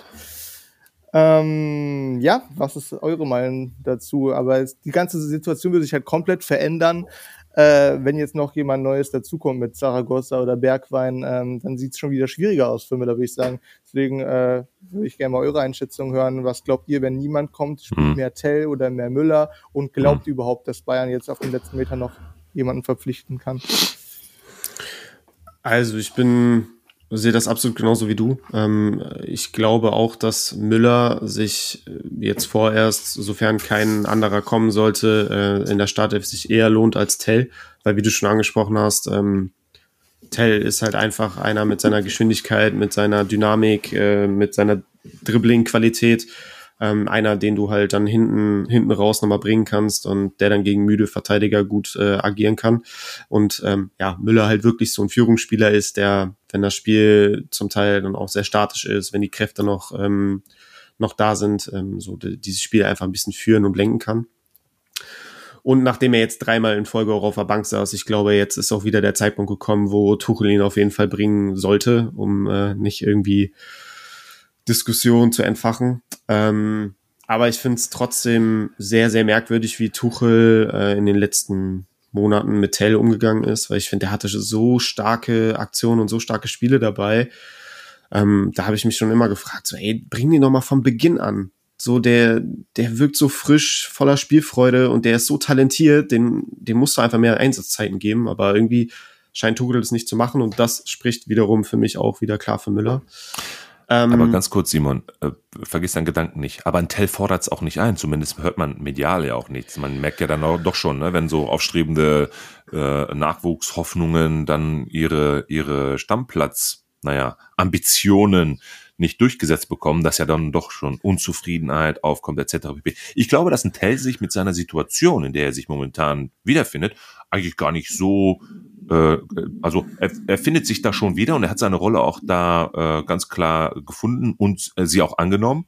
Und ich glaube auch eher, dass er schon diesen Weitblick auch hat, dass er sich dann mittelfristig dann doch schon eher in der Stadt um, äh, äh, umschauen wird. Ja, also ich glaube auch nicht, also Melo, da bin ich voll bei dir, dass er da irgendwie die Ellbogen ausfährt und ähm, schlechte Laune schiebt oder so, wenn er halt nicht spielt. Aber ich glaube, er merkt auch, ey, meine Einsätze, die ich gehabt habe, die waren eigentlich richtig, richtig gut und ich habe auch äh, gerade im ersten Saisondrittel dann auch in der Champions League und so nach Einwechslung regelmäßig getroffen. Ähm, und ich glaube, der hat dann auch gemerkt, so, hm, wenn ich durch solche Einsätze ähm, dann nicht berechtigt bin, auch mal zu starten, so, das macht halt auch irgendwas mit einem. Also mhm. das denke ich schon.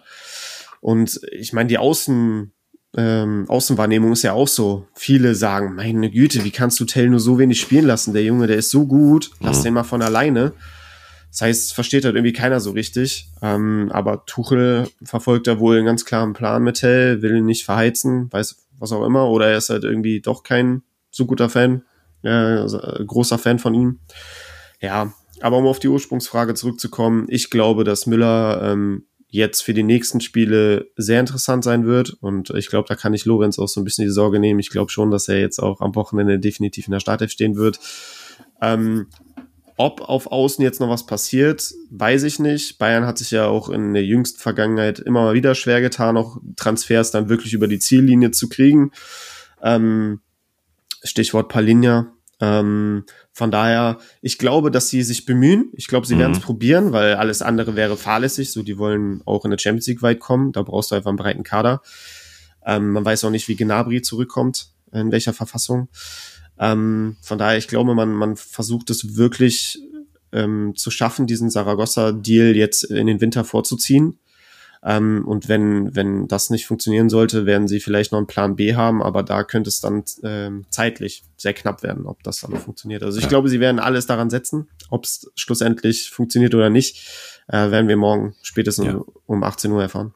Aber ich glaube auch, die aktuellen Transferaktivitäten sind jetzt nicht darauf zurückzuführen, dass man dem Müller nicht vertraut, weil ich glaube, dass der Safe jetzt in der Zentrale zum Einsatz kommen wird und Musiala nach links ab, äh, abwandert und das Thema dann da äh, auf der Seite rasieren wird und dann Tell dann immer seine 30 bis 40 Minuten bekommen wird. Und ich glaube eher von dem Kontext, dass aktuell die Situation einfach im Lazarett Bayern, ja, so, so wirklich extremst katastrophal aussieht, dass da definitiv noch was gemacht werden soll. Also nicht, dass jetzt in dieser Episode jeder falsche Eindruck entsteht, äh, äh, Müller keine Chance, deswegen muss man jetzt jemanden neuen holen. Nee, nee, also das äh, liegt natürlich ganz so klar an der Situation momentan mit den ganzen Verletzten und den ganzen Ausfällen, die es da gibt äh, äh, im Moment. Ne? Ähm, Genau, aber ich finde, äh, Lorenz, genau richtig, äh, dein Ansatz zu sagen, äh, ich glaube, jetzt ist so die Müller-Zeit jetzt wieder da, ne? Äh, durch den Kumar-Ausfall. Äh, der wird ja. auf jeden Fall in der Zentrale gesetzt sein. Davon wird 100 Pro auch wieder ein Kane, der so eine kleine Flaute im Moment hat, wieder profitieren. Ähm, und ähm, ja, so Musiala auf Außen ist also gar keine Diskussion, der in der Mitte spielt, außen spielt. ja. Oder ob der auf der Tribüne sitzt, der macht seine Tore. So oder so. genau. Aber lass es mal, wenn wir schon mal Bayern sind, mal eben ganz kurz. Wir haben ja jetzt gerade die Transfervorschläge mal durch. Wir haben ja auch noch mal so ein, zwei konkrete Dinge ähm, und auch fixe Dinge, wenn wir schon mal Bayern sind. Äh, die Personalie Boy Simon, du hast deine Einschätzung gestern ja lang und breit schon der Community vorgestellt. Vielleicht nochmal in ein paar Worten. Äh, wie siehst du den? Und dann, Lorenz, gerne nochmal deine Einschätzung dazu. ich glaube, das wird jetzt lustig. Ja, also ich glaube, es ist kein Geheimnis, dass Bayern auf dieser Position was machen wollte und musste. Ähm, dadurch, dass man ähm, ja eigentlich nur Masraui hat für hinten rechts und der ja beim Afrika Cup war. Ähm, oder ja, genau, ich glaube, die sind gestern Abend rausgeflogen, das heißt, er sollte jetzt auch langsam wieder auf dem Rückweg sein.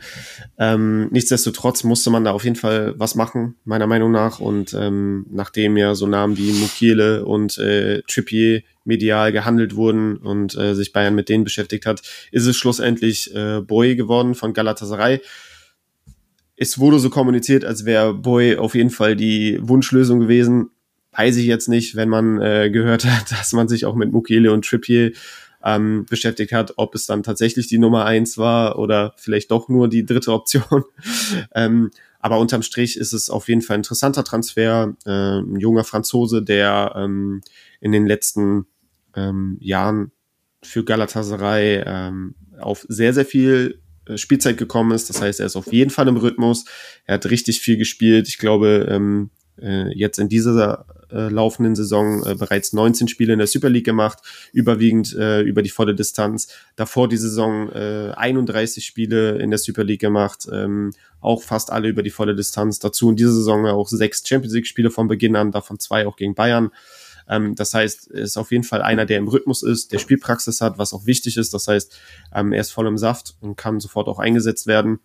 Ähm, Scorer-technisch ähm, war da jetzt nicht unbedingt übermäßig viel dabei in seiner Galatasaray-Zeit. Ähm, es scheint wohl ein Außenverteidiger zu sein, der jetzt nicht einen riesen Impact in der Offensive hat. Ähm, was sich aber bei Bayern, das habe ich gestern auch im Post geschrieben, definitiv ändern kann, weil du halt dann einfach auch noch mal viel bessere Mitspieler um dich herum hast, die dich auch vielleicht besser in Szene setzen. Du höher schieben kannst, weil ähm, weil du äh, ja hinten dann die Restverteidigung hast und dann dich vorne mit einschalten kannst. Ja, also ich glaube, ist ein sehr interessanter Transfer, der ähm, bin ich mir auch sicher, auf jeden Fall auf seine Spiele kommen wird.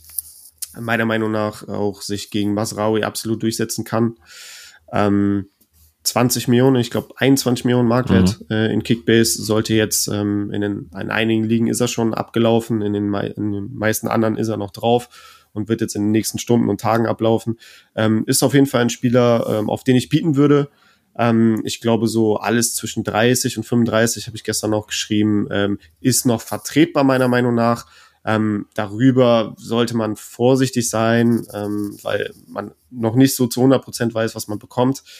Ähm, genau, also das, das wäre so meine Einschätzung zu, zu Boy. Das interessiert die Manager, die ohne Inflationsausgleich spielen, so wie Lorenz in seiner Liga nicht. Da ist so viel Kohle am Start, die würden auch, glaube ich, 60 Millionen dafür ausgeben. Lorenz, würdest du dir den Boe, den, den Bruder da holen oder was, äh, wie, wie stehst du zu ihm? Seit gestern Abend lebe ich in Angst. Das muss ich dazu sagen. Also ich habe, ähm, ich habe tatsächlich gestern äh, Nachmittag Boe erhalten, was mich tatsächlich was mich überrascht hat, weil ich tatsächlich auch gedacht habe, dass der bei uns, gerade weil es bei uns keine wirklichen Starspieler mehr auf dem Markt gibt, ich damit gerechnet hatte, dass er an jemand anderen geht. Ähm, wir hatten einen, bei dem sich gerade Kuman verletzt hat, der ihn abgegeben hat, und einen, der Leimer äh, hatte und ihn abgegeben hat. Und ähm, da dachte ich mir, ja gut, ähm, ich biete mal so ein bisschen mit, damit er nicht für zu wenig weggeht. Und so habt ihr 28,2 oder so eingetippt. Und plötzlich habe ich gesehen, ähm, du hast Bouet erhalten.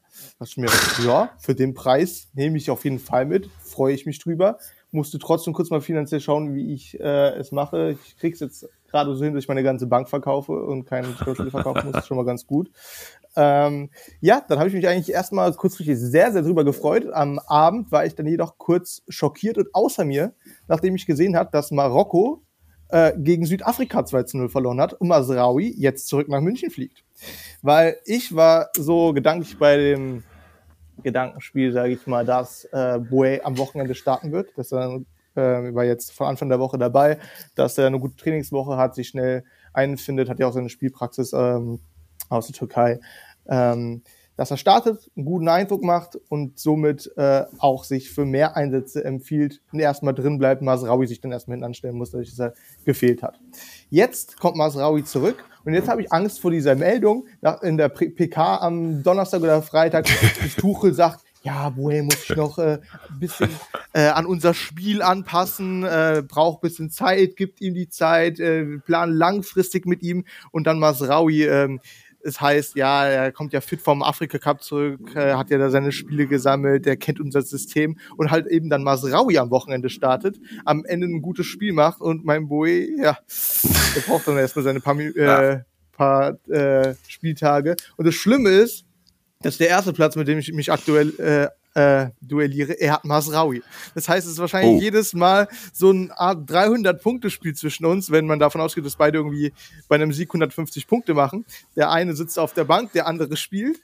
Das, das, kann, schon, das kann schon viel ausmachen. Deswegen, äh, ich hoffe sehr, dass Boe trotzdem die Chance von Anfang an kriegt am Wochenende. Äh, zeigt, was er drauf hat und äh, dadurch äh, sich für mehr Einsätze empfiehlt und dem Masraui da gut Spielzeit wegschnappt. Da bin ich mir eigentlich sehr sicher weil er da einfach eine ganze, also eine volle Trainingswoche hat. Ich glaube, Masraui, wann wird er ankommen? Heute irgendwann im Laufe des Tages oder so, dann kann er, hat er ein, zwei Trainingseinheiten, wenn überhaupt. Und ich glaube, dass, dass, dass Boe dann, dann spielen wird am, am Wochenende, weil, ähm, also wenn jetzt nicht irgendwas passiert im Training oder so.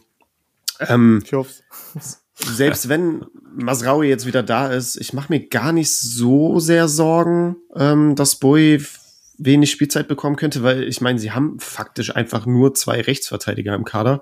Und äh, wenn man noch Champions League spielt, gehen wir mal davon aus, dass sie gegen Lazio rum weiterkommen, dann hast du halt äh, im Viertelfinale noch ähm, weitere äh, Champions League Partien. Da musst du auch irgendwie dann mal rotieren. Ähm, von daher, also der wird seine, seine Einsätze definitiv bekommen, da bin ich mir sicher.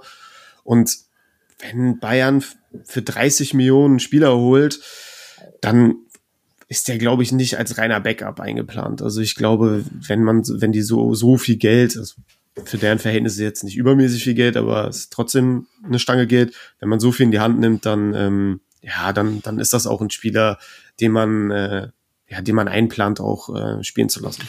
Und guckt euch mal die Historie von Masraoui an, ne?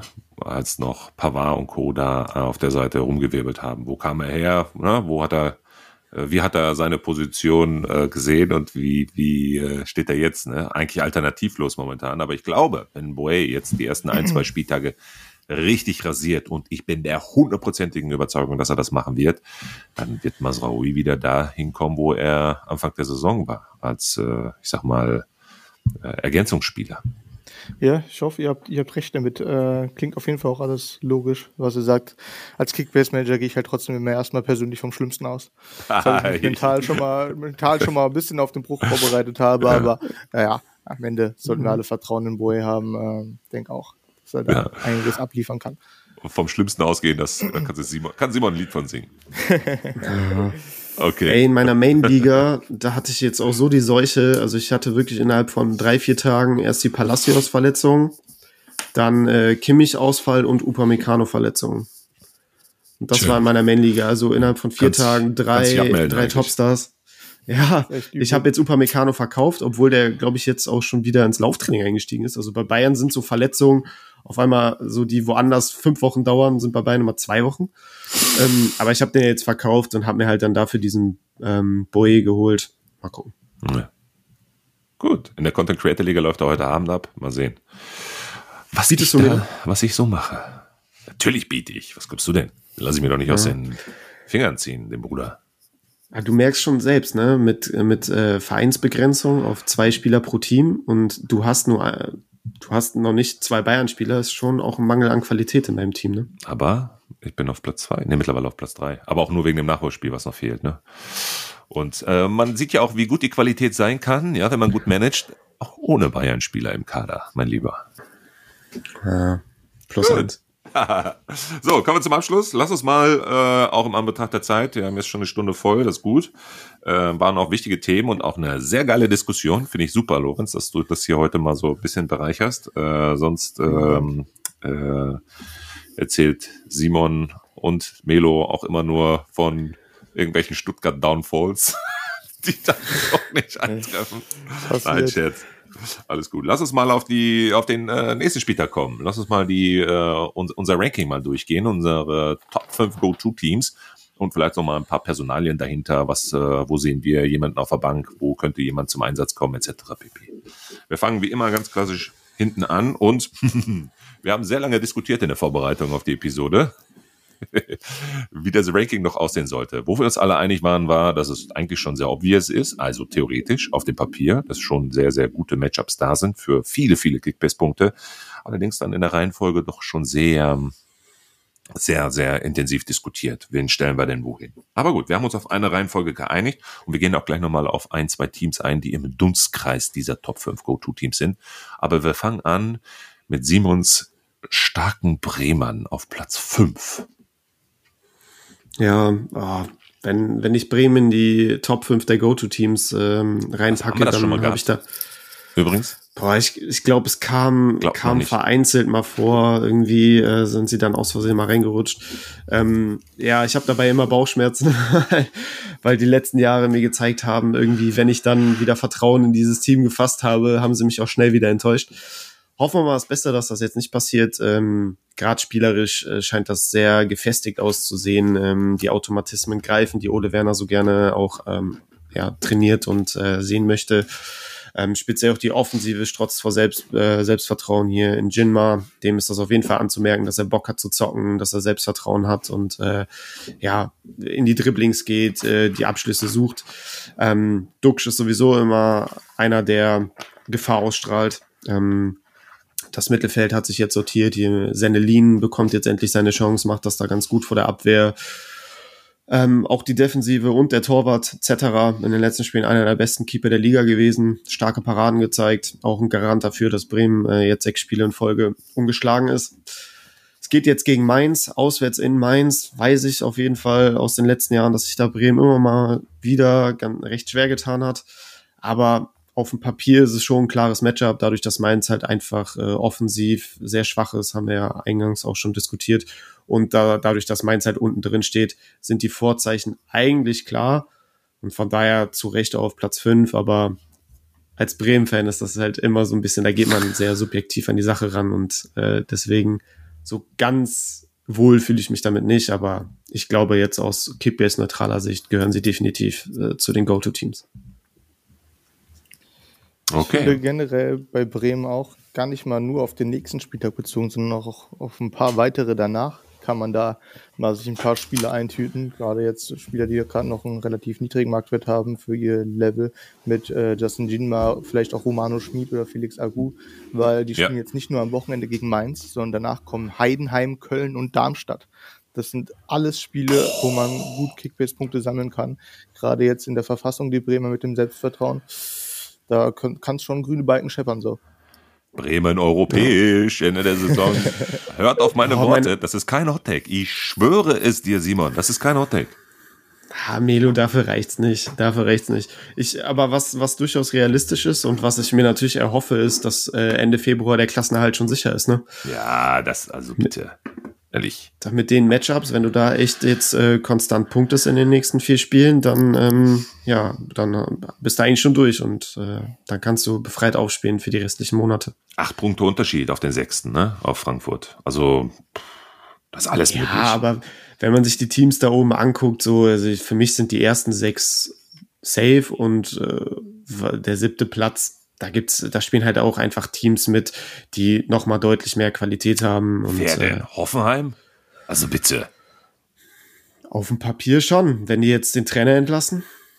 Ja, werden wir gleich noch mal drüber sprechen. Okay. Na gut, gebt mal euren Tipp ab. Ähm, ich sag, ich sag 2 ins Bremen. Lorenz? Ich sage ein 1 zu 0 Bremen. Ich sag an 1-1. Burkhardt. Oder nee, noch besser. Nee, Ajork. Ajork wird eingewechselt. 90. Minute. 90. Minute, Kopfball. 1-1. Okay. So, du hast die Kappe auf, Lorenz. Du bist Ja. eingefleischter Frankfurter. Ich sehe das. Erzähl, wir haben die Frankfurter auf Platz 4 unserer Go-To-Teams. Warum hast du Genau. sie nicht auf Platz 1 gewählt?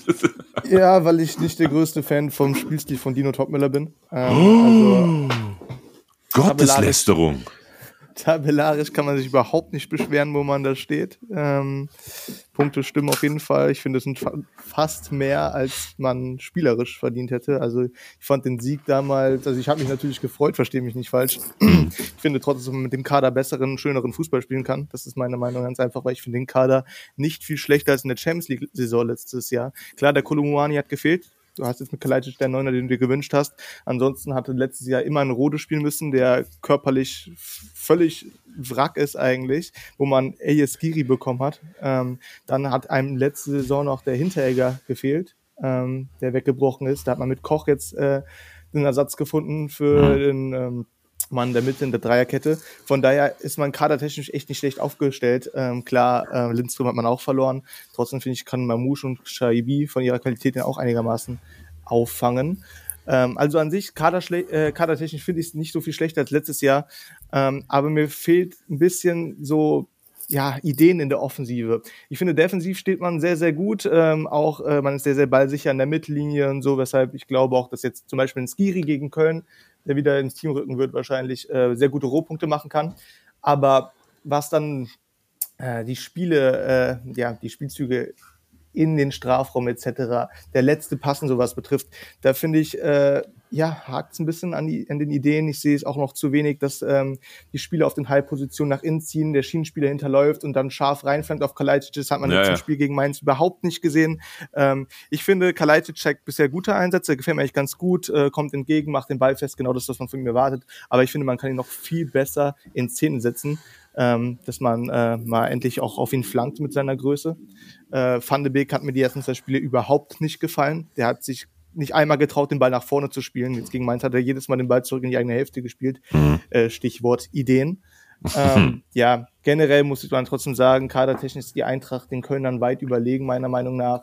Ähm, ich will das hier jetzt auch alles nicht in Grund und Boden reden, so schlecht ist es dann auch nicht, ähm, äh, wenn man Sechster ist. Ähm, wie gesagt, erwarten mir manchmal einfach nur ein bisschen mehr, weil ich eigentlich viel von den Spielern halte, ähm, was das Offensivspiel betrifft. Aber ich denke, die Eintracht-Spieler können gute Punkte gegen Köln machen, weil ich mit viel Ballbesitz an der Mittellinie rechne. Ähm, ich hoffe, es reicht auch für ein paar Tore.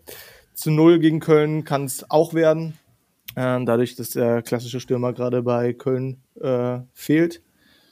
Und ja, aufstellungstechnisch, ähm, Skiri, denke ich, wird sicher wieder starten.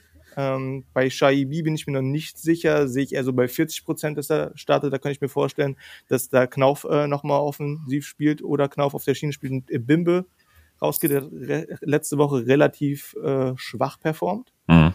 auf der Schiene.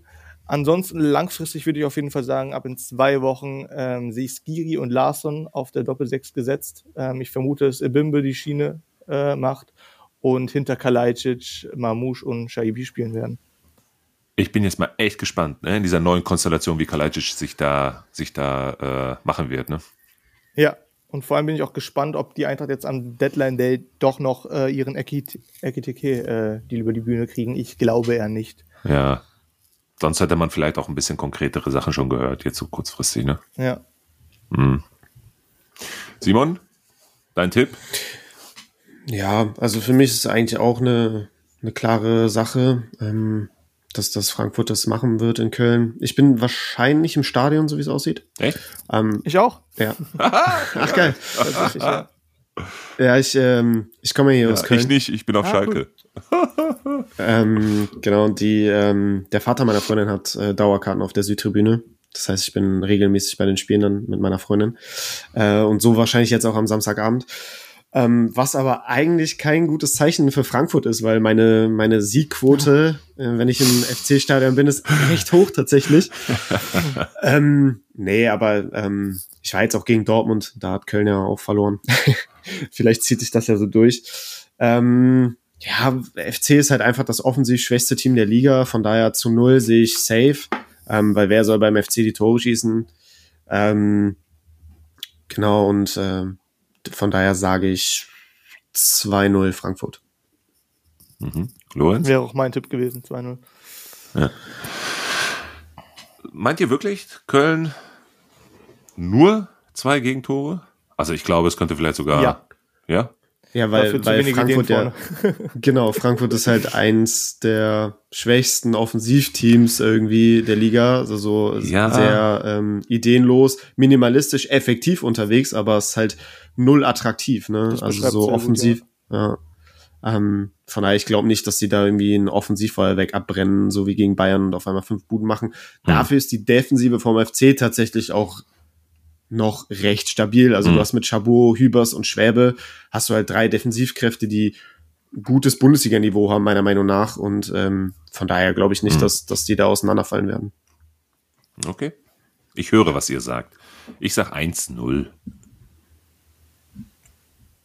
Für den FC? Nein. Ich glaube, dann werden sie nicht in der Top 5 die Eintracht gelandet hier. Ehrlich. Ja, 0-1 natürlich. Ne? Also 1-0 Frankfurt. Ja. ja, schon klar. Okay. Platz 3, wir kommen aufs Treppchen. Die Dortmunder, eigentlich sehr obvious, ne? Aber auswärts natürlich in Heidenheim eigentlich immer eine echt krasse Nummer, oder?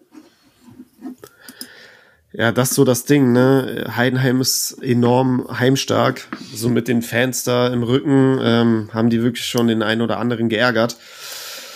Ähm, und Dortmund, also die haben jetzt drei Siege in Folge eingefahren, auch verdiente Siege, aber spielerisch war das halt noch weit entfernt vom, äh, vom Gelben vom Ei irgendwie. Also das, das war schon auch harte Kost, meiner Meinung nach, äh, über weite Strecken. Dennoch die Spiele gewonnen, äh, auch einige Tore geschossen, muss man ihn auch lassen. Und ähm, ja, ich, also ich glaube schon, dass Dortmund das irgendwie ziehen wird, aber ich glaube, es wird das erwartet äh, schwere Spiel. Also ja. ähm, auch, auch da glaube ich nicht, dass sie spielerisch übermäßig glänzen werden, weil Heidenheim auch so eine Zerstörermannschaft ist zum Teil, die sich in jeden Zweikampf reinwerfen werden. Die werden da ähm, ja die Brechstange auspacken und äh, versuchen, über die Härte zu kommen. Von daher, ich glaube, es wird kein attraktives Spiel, aber ich, mein Gefühl sagt mir schon, dass Dortmund es irgendwie hinten raus dann schon auch ziehen wird. Aber ich sehe es sehr knapp. Also mein Tipp wäre hm. so ein 2-1 Dortmund. Hm. Ich bin eher sogar bei dem Unentschieden. Ich glaube, das Hinspiel war ja auch unentschieden. Ne? Da hat Dortmund irgendwie geführt, mhm. 2-0, ne? und dann Heidenheim nochmal richtig geil so äh, ausgeglichen, ne? 2-2. Und das in Dortmund. Ne? Und zu Hause Heidenheim auch super lange, eine gute Serie, ungeschlagen. Wie viele Spiele? Sechs, sieben? Weiß ich nicht. Boah, ich weiß es gar nicht genau, ja. aber Nee, fünf. sind da echt gut. Fünf Spiele ungeschlagen zu Hause. Das ist schon wirklich eine, eine, wie du schon sagst, eine krasse Aufgabe, die die Dortmunder da vor sich haben. Also das wird jetzt kein Spaziergang für, für Lücke und Co. Es wird ein sehr torarmes Spiel, aber trotzdem sehr intensiv, weil es wirklich sehr, sehr, sehr, sehr viele Zweikämpfe geben wird. Es wird gekämpft auf die letzten Zentimeter, um die letzten Zentimeter. Von daher wird es, glaube ich, schon auf beiden Seiten ganz gute Rohpunkte hageln. Ähm, aber ein sehr torarmes Spiel. Ich sag 1-1. Ich sage es. ich sage es, so sag es so ein dreckiges 1-0 für Dortmund. Ja, so ein dreckiges ja, Spiel, also, ne? aber auch irgendwie ein wir sind uns alle einig oder so wieder nach einem ekligen Handspiel so. Ja, ja. Sagen, ja. Aber wir sind uns alle einig, dass es sehr unangenehm für Dortmund werden wird und äh, ja. dass die sich auf jeden Fall schwer tun werden. Also es wird kein äh, Spektakel, kein Feuerwerk. Okay. Feuerwerk erwarten wir auf Platz 2 und 1. Ne? Jetzt ist nur die Frage, wen haben wir auf 1, wen haben wir auf 2. Aber in diesem Fall glaube ich, also brauchen wir uns gar nicht, also 0,0 darüber unterhalten, ob wir die Leverkusener nicht auf 1 setzen. Ich glaube, äh, das wird, oder ihr äh, korrigiert mich vielleicht, ich weiß es nicht, aber das wird, glaube ich, ein Schützenfest. Aber in Darmstadt, weiß ich nicht. Lorenz, du bist, du bist ja quasi Nachbar der Darmstädter. Oh, ich ja. schätze das Spiel ein. Aber lass uns erstmal, ja, wir bleiben erstmal bei den Bayern. Komm, Platz zwei. Äh, die Bayern zu Hause gegen die Gladbacher. Wir haben gerade im Detail darüber gesprochen, wie wir die Bayern sehen. Und ähm, Gladbach, glaube ich, immer ein sehr gern gesehener Gast äh, der Münchner. Und dann auch noch zu Hause. Hm, das könnte ein grundsolides, weiß ich nicht, 2 zu 0, 3 zu 1 Spiel werden. Ähm, ich glaube erstmal, dass ähm, Gladbacher dieselbe Strategie verfolgen werden wie gegen Leverkusen. Ich glaube, dass sie, dass sie damit auf jeden Fall sehr, sehr happy waren bei dem Programm, was sie gerade haben. Ähm, wenn sie da Punkte mitnehmen. Ähm, ich glaube tatsächlich trotzdem, dass die Bayern auch am Ende nicht gewinnen werden, diesen Spieltag, muss ich jetzt sagen. Ich glaube, dass sie halt trotzdem sehr, sehr punkterelevant sind, weil sie unfassbar viel den Ball haben werden, wie auch Leverkusen ihn hatte. Leverkusen ist dieses Jahr noch mal dominanter mit dem Ball, was den Ballbesitz betrifft. Ähm, trotzdem glaube ich, die äh, Gladbacher werden schön sich in ihrem 16er einmorden auf Konter spielen. Ich mhm. glaube halt, dass äh, das Ding Gladbach an einen Konter gelingen wird und die das Ding einnetzen und äh, Bayern nicht mehr als ein Tor schießt, weshalb ich äh, mal Hot Take 1-1 sagen würde. Hey, ich würde das fast äh, mitgehen, Lorenz. Ich meine, jetzt gerade als ich die Liste gesehen habe, äh, dass wir Bayern auf zwei haben, ist mir nochmal aufgefallen, ah Mist, die spielen ja gegen Gladbach. Und in den letzten ja. Jahren war Gladbach. Wie bereitest du dich auf den Podcast vor, Junge? ja, das äh, irgendwie äh, ist mir gerade halt dann nochmal so aufgefallen, so, ah Mist, Gladbach ist ja in den letzten Jahren der ultimative Angstgegner von Bayern. Also so gefühlt hat kein Team so häufig äh, Bayern geärgert wie Gladbach in den letzten Jahren. Und äh, irgendwie sehe ich das auch jetzt am Wochenende wieder kommen. Wie Loret schon gesagt hat, hinten den Bus parken und dann äh, irgendwie vorne Nadelstiche setzen. Und ich glaube, dass, äh, dass das gegen Bayern in, die, in der jetzigen Form mit den Verletzten, mit den Umstellungen, die sie haben, äh, auch echt gelingen kann, weil meiner Meinung nach wird Bayern oder kann Bayern momentan nicht so dominant spielen, wie es Leverkusen letzte Woche getan hat. Und da hat es für Gladbach auch zu einem Unentschieden gereicht. Klar, irgendwo auch dann hinten raus mit einer Menge Glück, aber das brauchst du auch gegen Bayern, ganz klar. Ähm, ja, ich bin mal gespannt. Also so ein 1-1, ja, würde ich, würde ich so unterschreiben. Aber ich glaube, Kickbase-technisch brauchen wir uns trotzdem bei Bayern keine Sorgen machen. Ja. Rohpunkte-Maschinen, die, die holen ihre Punkte, die werden sehr, sehr viel den Ball haben, von links nach rechts spielen, so ein bisschen handballmäßig. Also ähm, da, da muss man sich jetzt keine Sorgen machen. Okay. Aber die Darmstädter müssen sich Sorgen machen, oder? wir kommen zu Platz 1, Leverkusen. Wird's ein Schützenfest? Boah, ich glaube ja. Erstmals zu Null jetzt gespielt in der Saison. Äh, ich glaube, da hat sich jetzt einiges angestaut und äh, die wollen das jetzt gegen Darmstadt besser machen und äh, ja, werden da offensiv äh, versuchen, noch durchschlagskräftiger als sonst äh, zu agieren und äh, wirklich die Abschlüsse zu suchen. Ich würde mir vielleicht sogar mal wünschen, dass, dass Shaka mal seine Shaka-Boom auspackt äh, und mal aus der Distanz endlich mal sein erstes Saisontor erzielt. Äh, Wenn es spielerisch dann irgendwie mit Tiki-Taka am 16er nicht klappt, dann äh, musst du auch mal aus der Distanz es probieren. Mhm. Das wäre richtig geil, weil wenn man sich mal Schakas Punkte anguckt, der hat, glaube ich, einen 160er Punkteschnitt irre, oder so und, irre, hat, ne? und hat einfach noch kein einziges Saisontor. Also der punktet so krass ohne Scorer, ist einfach so heftig und äh, der hat so einen geilen Schuss. Ähm, Simon, ich will dem nicht ich hoffe, vorgreifen, ne? Ich will dem nicht vorgreifen. Wir gehen ja gleich nochmal ganz kurz über unsere, durch unsere Matchday Challenge Aufstellung. Aber ich habe Chaka aufgestellt. Ich habe irgendwas im Urin. Ich habe ja. was zu sagen. So, oh, ich will Loris, Loris schart schon mit den Füßen. Schieß los. Ich will euch eure Schaka-Stimmung nicht verderben. Oh, oh. Aber ähm, ich wäre vorsichtig mit Schaka diesen Spieltag. Also klar, wer ihn hat, sollte ihn aufstellen, weil das Punktepotenzial gegen Darmstadt so riesig ist. Aber Schaka hat vier gelbe Karten. Und ähm, die nächsten ah, Gegner ah, heißen Stuttgart Stimmt. und Bayern. Und Bayern, ne? Genau, der wird geschont. Und, 100 Pro. Ähm, mit Tar haben die es letztes Mal genauso gemacht, gegen, ich weiß nicht, gegen wen es dagegen, gegen vermeintlich einfacheren Gegner, bis sie ihn draußen gelassen haben, weil der nächste Gegner Leipzig hieß. Ähm, wenn man sich mal trauen kann, einen Schaka draußen zu lassen, dann vielleicht gegen Darmstadt, ähm, ja. auch wenn man keinen Gegner unterschätzen sollte. Sehr ähm, guter Punkt. Sehr guter aber Punkt. Ich hab, man hat es bei Xabi Alonso Warte. halt schon ein paar Mal gesehen, dass er äh, ja. Spieler mit vier gelben Karten von einem wichtigen Spiel draußen gelassen hat und es dann vielleicht nicht auszuschließen ist, dass Amiri und Andrich zusammen spielen. Amiri hat sie auch nicht schlecht Amiri gemacht. Amiri hat ne? mir auch gut gefallen. Ja, ja. So ein Go würde ich Richtung Amiri äh, geben, falls Leute irgendwie gerade irgendwie hm. noch vier, fünf Millionen übrig haben. Ich weiß gerade gar nicht, wo sein Marktwert liegt. Ich würde es einfach mal einschätzen. Ihn vielleicht aufzustellen, falls sie einen Gamble für das Wochenende haben wollen und irgendwie Mangel an Alternativen haben. Das konnte sich natürlich auszahlen. 2,5 Millionen ist aber halt angeschlagen, ne? Ah, okay, das ist interessant. Ja, Shaka vielleicht halt in Challenges vorsichtig sein, weil es dann halt vielleicht hm. übel überraschen könnte. Aber klar, wer Schak hatte, sollte ihn am Ende halt aufstellen, weil das man kann, man kann zu viele Punkte liegen lassen, wenn er am Ende doch spielt. Und ja, dann weint man dem hinterher. Und äh, ja. was, ist, was sagt ihr mit Ed Edmond Tapsoba? Kommt jetzt auch vom Afrika Cup zurück. Ähm, Stanisic gefährdet diesen Spieltag? Also jetzt glaube ich an diesem Spieltag noch nicht, aber mittelfristig glaube ich. Danach wahrscheinlich dann, Mm, würde ich, ja, ich ja. sagen, ja. Ja, ja ich glaube, jetzt, äh, jetzt am Spieltag ähm, wird Stanisic auf jeden Fall noch spielen. Ähm, da, da wird man Tabsoba noch die Zeit jetzt geben, ähm, weil, Lorenz, du hast schon angesprochen, gegen Darmstadt kann man das auf jeden Fall noch machen. Ich meine, das hat Ja. ja auch schon die letzten Spiele funktioniert mit äh, Stanisic. Gut gemacht. Also ich glaube nicht, dass, ja, dass da ähm, Alonso jetzt äh, vorschnell irgendwie handelt. Ähm, aber ja, spätestens die Woche darauf ähm, muss sich Stanisic wahrscheinlich dann wieder hinten anstellen. Was macht ihr mit Hinkapje? Den habe ich nämlich in meiner Mainliga behalten. Ja, Ähm, so, solange Kusunu äh, noch beim Afrika Cup, äh, Cup ist, auf jeden Fall. Also ich sehe Hinkapje vor Stanisic. Ja, würde ich mich anschließen. Gut, dann haben wir das auch geklärt. Thematik. Genau. Ja, genau, Linksfuß, ja. Ja, okay. Eure Tipps zum Abschluss? 4-0 äh, Leverkusen. 3-0 Leverkusen. Ich hätte auch 3-0 gesagt. Tipptopp. Super, Jungs. Sehr gut. Dann haben wir unsere Go-To-Teams einmal durch. Im erweiterten Dunstkreis hatten wir jetzt noch Stuttgart, weil Stuttgart Stuttgart ist und jetzt wieder erstarkt ist. Aber ich habe immer noch so dieses Wundertüten-Thema im Kopf.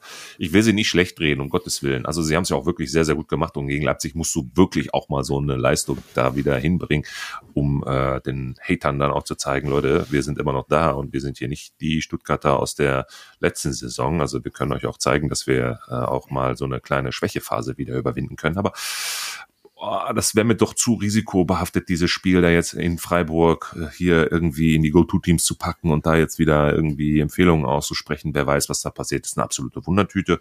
Und äh, was wir nochmal ganz kurz besprechen sollten, ist das Thema Wolfsburg gegen Hoffenheim. Das Sp- naja, Endspiel vielleicht sogar. Der Trainer. Äh, Simon, mh, vielleicht zwei Worte zu dem Finale. Ja, also ich glaube schon, ähm, dass das intern bei beiden Vereinen so ein bisschen die letzte Chance ist und ähm, der, der das Spiel verliert, dessen Trainer muss gehen. Also wäre jetzt meine Prediction. Also ich glaube, ähm, Hoffenheim hat seit Mitte Oktober nur zwei Spiele gewonnen oder so. Also die sind Mhm. irgendwie richtig gut in die Saison, Saison gekommen und äh, waren ja dann auch äh, ganz oben mit dabei. Und äh, seitdem übelst der Downfall und ich glaube, ja, wie gesagt, nur ein, ein, zweimal gewonnen seitdem. Ähm, und ja, das ist halt eine sehr lange Durchstrecke. Mit dem Kader musst du einfach mehr rausholen, auch äh, punktetechnisch. Und das ist Matarazzo jetzt seit vielen Monaten nicht gelungen. Und von daher sollte sein Stuhl auf jeden Fall wackeln. Gleiches gilt auch für Kovac. Wenn man sich den Kader von Wolfsburg anguckt, dann wird einem echt, oder hat man tausend Fragezeichen äh, im Gesicht, ähm, wie man, wie man so unterirdisch schlecht spielen kann und so schlecht punkten kann. Ich meine, du hast einen Wind, der ein überragender Bundesliga-Stürmer ist. Du hast für 30 Millionen einen Maier geholt im Sommer, der mal überhaupt nicht danach aussieht, dass er 30 Millionen wert ist. Ähm, auch über außen so ein Czerny, der hat ja auch immer mal aufblitzen lassen, dass er eigentlich ganz okay ist. Aber irgendwie kriegen sie es halt nicht auf Strecke äh, gezeigt. Die haben immer ganz gute äh, 20, 30 Minuten und die restlichen 60 sind halt dann richtig, richtig schwach. Und wenn man jetzt unentschieden spielt gegen das schwächste, äh, schwächste Team der Liga mit Köln momentan, meiner Meinung nach, was jetzt so den Formcheck angeht, ähm, gegen die nur unentschieden spielt zu Hause, zuvor nur unentschieden gegen ähm, Heidenheim. Ähm, ich weiß gar nicht, wie das Spiel davor nach der Winterpause war, war glaube ich auch nur Unentschieden, ne? Jetzt irgendwie drei Unentschieden in Folge oder so. Das ist halt einfach unter, unter dem, was man sich ähm, da in Wolfsburg ja oder was man in Wolfsburg einfach erwartet. Und von daher sollte Kovac zusehen, dass er jetzt endlich wieder Punkte holt. Sollte das jetzt gegen Hoffenheim nicht gelingen, bin ich mir eigentlich sehr sicher, dass er geht. Was passiert bei Unentschieden? Dann wollte es gerade Bei fragen. Unentschieden, bei Unentschieden gehen beide. Ja. Ja, ich glaube sogar, dass Kovac nochmal ein Stück mehr gefährdet ist als Matarazzo. Aber ja, Mhm. würde ich auch, würde ich auch mich eher anschließen mit der Sache. Aber ich finde, Mhm. gerade da kann man schon mal ein Auge auf die Wolfsburg-Spieler schielen, was Kaufempfehlungen betrifft. Weil Ja. zum Beispiel Maxi Arnold, ich glaube, der Markt wird von sieben Millionen oder sowas. Irre, Also es Alter, kann ja nicht schlechter werden. Wenn die mal wieder einen Ja. besseren äh, Trainer haben, der auch mit mehr Ballbesitz spielt, kann Arnold auch wieder zur Maschine werden. Da, wenn man da wach ist, äh, würde ich mir schon mal auf die Liste schreiben, falls Kovac geht. Ja, Ja. Falls er geht. Ich glaube, Aber der ist so, so typisch fest. Kovac. Es wäre Ja. so typisch Kovac. Kovac ist für mich so ein Trainer, der saved sich immer gerade dann irgendwie noch, wenn er kurz davor ist, raus, 100 rausgeschmissen zu Ohne werden. Scheiß, ist so. Irgendein Gefühl sagt mir, der gewinnt ja. jetzt wieder gegen Hoffenheim. Danach wird es ja. wieder ein Unentschieden, dann wird es noch unentschieden, genau. dann wird es eine Niederlage, dann wird es wieder ein Sieg. Irgend sowas. Das ist so Kovac-like. Ja, der wird so fest im Sattel sitzen. Das äh, ist so. Gefährdet sind sie alle, beide, aber der eine vielleicht gefährdet, aber ob er dann auch wirklich geht, ist, ist das andere. Aber ja. Das Fall, wird auf jeden Fall spannend ja, sein. Ne? Genau. Irgendwas, irgendwas wird sicherlich passieren äh, bei irgendeinem der Vereine. Okay. Wir haben noch ein paar Kaufempfehlungen. Lass uns die mal eben ganz schnell im, im Schnelldurchlauf eben durch, äh, durchjagen, bevor wir nochmal ganz äh, zum Schluss unsere Matchday-Challenge einmal durchdiskutieren hier, Simon. On the fly. Ey, verdammt nochmal, 70 Punkte Unterschied schon wieder, nur, ja, bist schon wieder 70 Punkte vor mir gefinisht. Ähm, ich glaube, so, ich krieg das dich, angekündigt. Ich, ja, ich krieg dich immer nur dann, wenn du vergisst, eine Aufstellung einzustellen. Ne? Ja, einmal ist das passiert, ja. Alter. Und das war auch das einzige Mal, dass ich, glaube ich, die Match Challenge äh, gegen dich gewonnen habe. Aber gut. Äh, lass uns noch mal eben ganz kurz über die ähm, äh, Verkaufsempfehlung, äh, Verkaufsempfehlung sei schon, Alter, jetzt hast du mich schon so aus dem Konzept gebracht, äh, Kaufempfehlung mal äh, durchgehen. Ich habe ein paar Namen aufgeschrieben.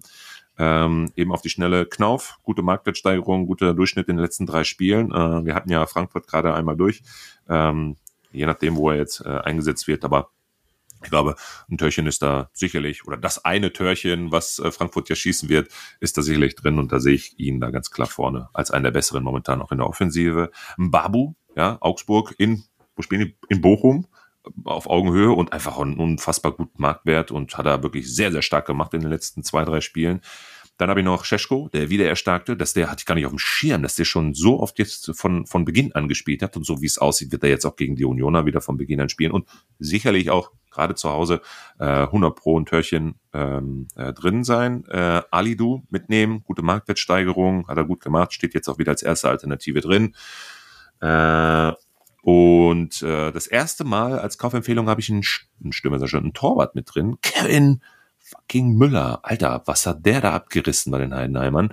Ähm, und das einfach vor dem Hinblick der nächsten Spiele. Ja, jetzt gegen die Dortmunder, dann glaube ich, kommen die Bremer und dann schon die Leverkusener.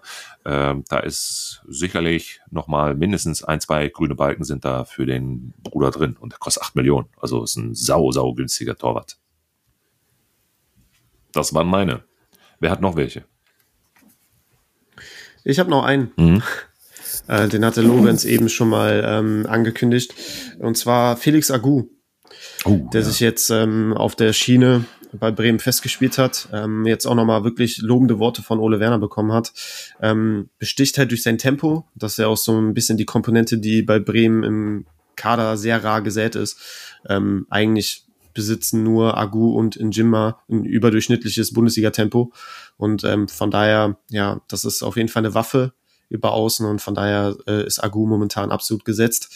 Ähm, kann er sowohl links als auch rechts spielen. Dadurch, dass jetzt Weiser äh, wahrscheinlich auch gegen Mainz wieder ausfallen wird, wird er wahrscheinlich über die rechte Seite wieder kommen. Ähm, ja, hat jetzt gegen Freiburg ja auch den Elfmeter rausgeholt. Das heißt, er ist auch so einer, der über außen dann auch immer wieder äh, sich vorne einschaltet. Ähm, ja, sehr günstig. Mit Blick auf die kommenden Matchups mit ähm, jetzt Mainz, äh, Heidenheim, Köln, Darmstadt ist Agu sicherlich eine sehr günstige mhm. Option, um äh, irgendeine Kaderlücke zu füllen. Ich habe noch zwei bis drei. Der erste wäre kurzfristig ähm, Chvoje Smolcic von der Eintracht. Ähm, sollte reinrutschen für Pacho, der gelb gesperrt ist gegen Köln.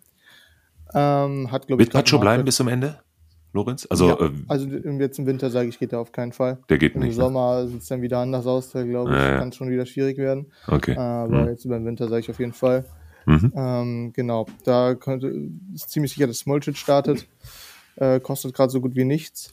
Dann ähm, hatte ich noch aufgeschrieben, genau, Wolfsburg habe ich schon gesagt, falls Trainerentlassung langfristig vielleicht mal auf Arnold schauen. Ähm, Stuttgarter Wagnumann eventuell, finde ich, hat sich jetzt wieder fest reingespielt mhm. und Stuttgart hat vor allem nach Freiburg extrem gute Matchups. Jetzt kommt Freiburg, Mainz, Darmstadt, Köln, Wolfsburg, alles Spiele, wo man mit viel Ballbesitz rechnen kann. Ja. Ähm, Wagnumann, glaube ich, gerade einen Marktwert von 11 Millionen. Ähm, denke, damit kann man wenig falsch machen. Und nochmal ein Hot-Tag, beziehungsweise für Leute, die äh, ganz, ganz wach sein wollen und irgendwie guten Call dabei haben wollen vielleicht. Peter Gulaschi, äh, glaube ich, kostet gerade nichts. Ich habe vorhin auf dem Kicker ja. gelesen, dass Marco Rose wohl gesagt hat, dass die Torwartfrage wieder offen ist. ähm, dass er eventuell überlegt, wieder von Viererkette auf Dreierkette erstens umzustellen mhm. und er äh, die Trainingswoche nochmal besonders äh, ja, ein Auge auf die Torwartposition äh, legen möchte, ob vielleicht auch Gulaschi wieder zwischen den Pfosten steht. Ich persönlich fände es auch gar nicht so äh, ja, unlogisch, weil vielleicht hat den Leipzigern die letzten Spiele auch so ein Führungsspieler äh, gefehlt. Gulaschi ist so einer, genau wie Orban. Das wäre die absolute Ungarn-Kombo. äh, mal sehen, ähm, wer da irgendwie noch ähm, das Geld übrig hat, sich einen zweiten Torwart vielleicht einzukaufen, den, den im Kader zu haben, dann den Spieltag mal zu schauen, was es hier gibt. Mhm. Könnte vielleicht günstig einen guten Torhüter schnappen. Sehr gut. Ja. Guter Tipp.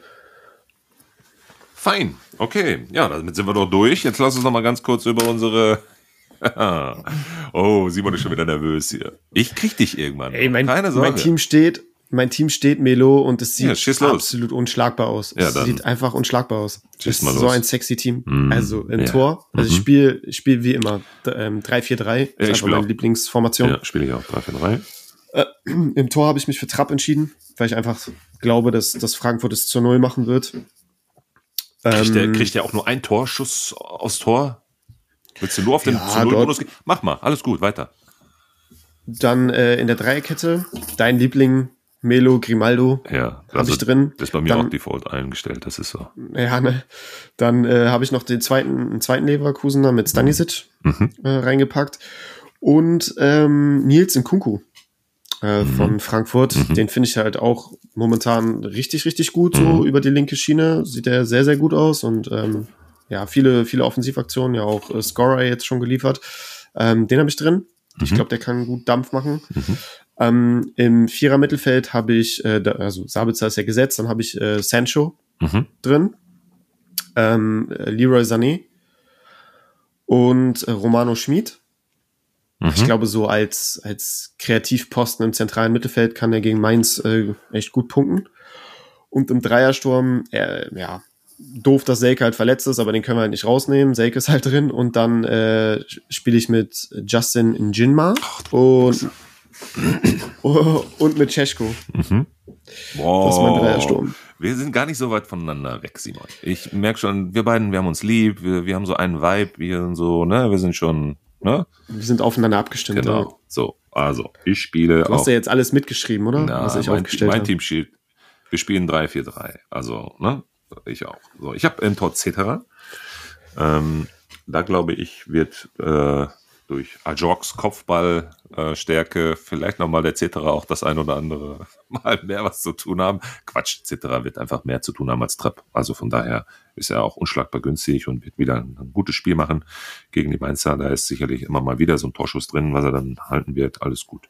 Äh, Dreierkette, äh, Grimaldo, brauchen wir gar nicht diskutieren, der ist bei mir äh, Lorenz immer Default eingestellt. Grimaldo muss bei mir stehen, den habe ich auch in der Content Creator Liga damals gedraftet.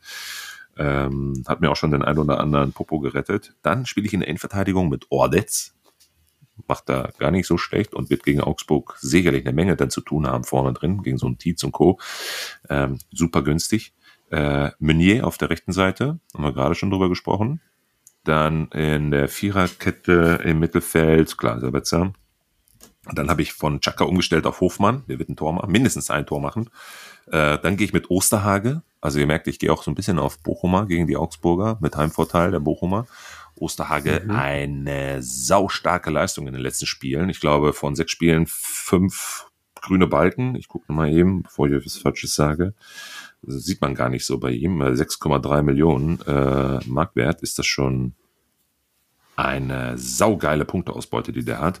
Eins, zwei, drei, vier von fünf Spielen seit Spieltag 15 äh, immer durchgespielt, vier grüne Balken. 116, dann eins dazwischen, das 4 zu 0 dagegen die Leverkusener, 24 Punkte nur. Dann 172 mit dem Tor gegen Bremen, das 1-1. 108 beim 1 zu 0 gegen die Stuttgarter. Und trotz einer 3-1 Niederlage gegen die Dortmunder jetzt, äh, am 19. Spieltag, äh, 113 Punkte.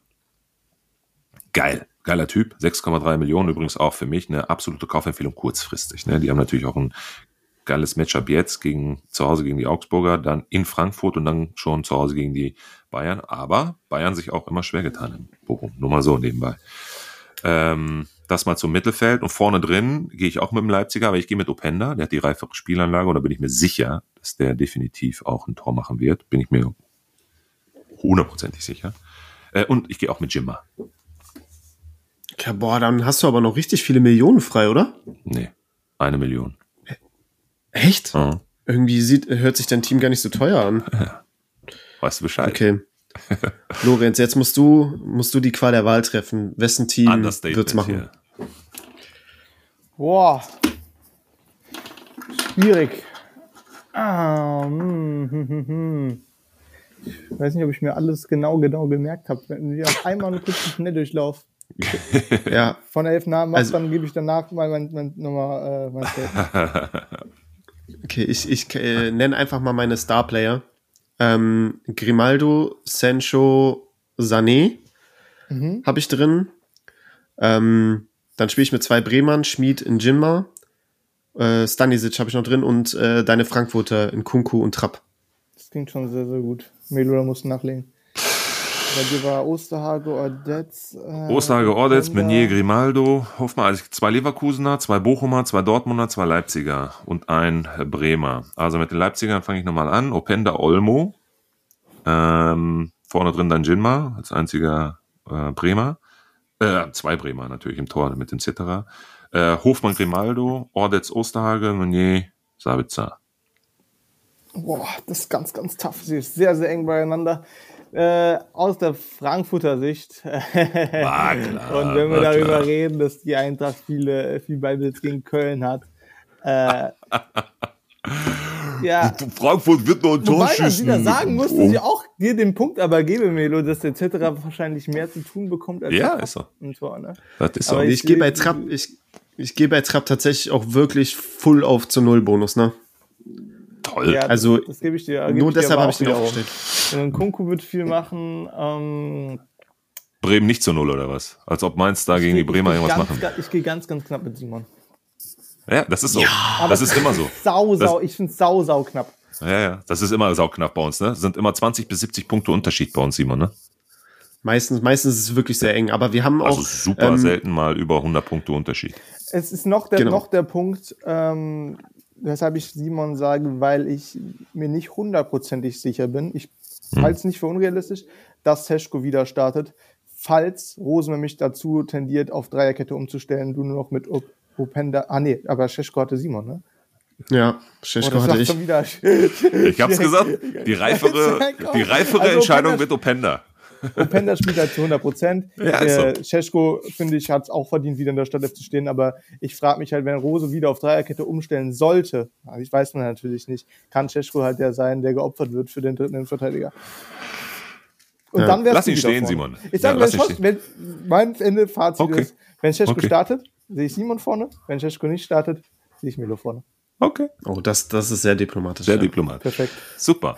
Lorenz, wir sind am Ende angekommen. Ich danke dir von Herzen, dass du unsere Episode heute mal bereichert hast. Also es war wirklich eine Banger-Folge, meiner Meinung nach. Also wirklich einen sehr, sehr großen Mehrwert, den wir heute auch wieder mitgegeben haben bei jetzt einer Stunde 40. So lange haben wir noch nie aufgezeichnet, aber mega gut. Das wird äh, auf jeden Fall äh, eine Stunde 40 sehr, sehr effizient und effektiv, äh, was ihr da ähm, äh, an Mehrwert mitnehmen könnt, liebe Mitmanagerinnen und Mitmanager. Ähm, ja, mir bleibt nichts anderes übrig als bereitet euch bitte auf den kommenden Spieltag vor, ihr Lieben. Äh, folgt dem Lorenz auf TikTok, also seid bitte fleißig dabei und äh, folgt ihm, damit er die hunderttausender Follower-Marke dann knacken kann. Verdienst du eigentlich schon Geld damit, Lorenz? Darf man das so fragen? Ist jetzt nicht, Bisschen, ne? nichts Nennenswertes, aber Ja. immer wenn man nach, mal nach ein paar Monaten reinschaut, ein paar gute Klicks hatte. dann Mega, ich, sehr gut. Weiter so. Leute, alle rein, alle rein, TikTok, alle der Patient 99 folgen. Er macht mega geilen Content und äh, hört gerne auch ähm, bei uns hier rein, die, die von TikTok jetzt rüberkommen, zu uns, um mal zuzuhören, wie dieser Podcast mit Lorenz gelaufen ist. Äh, gebt uns gerne mal eine schöne Bewertung bei Spotify ab. Das hilft uns, ähm, da uns immer weiter zu verbessern und auch in der Reichweite weiter zu wachsen. Und Simon, dir wünsche ich wie immer äh, Kickbase-seitig nur das Schlechteste. Das Allerschlechteste. Äh, und privat, wir sind auf einer Wellenlänge, Junge, weißt du doch, äh, nur das Beste. Ja, also ich wünsche allen, allen Managern einen erfolgreichen Spieltag. Macht's gut, ihr Lieben. Euch auch vielen, vielen Dank, dass ich dabei sein durfte. Hat sehr viel Spaß gemacht, gerne mal wieder. Und ähm, genau, dann viel Erfolg an Leuten. Ich bin mit euch jetzt zum Glück nicht in der Konkurrenz. Noch, noch nicht. noch nicht, ja. Das war eine neue Folge der Punktelieferanten. Abonniert gerne diesen Podcast und folgt uns auf Instagram.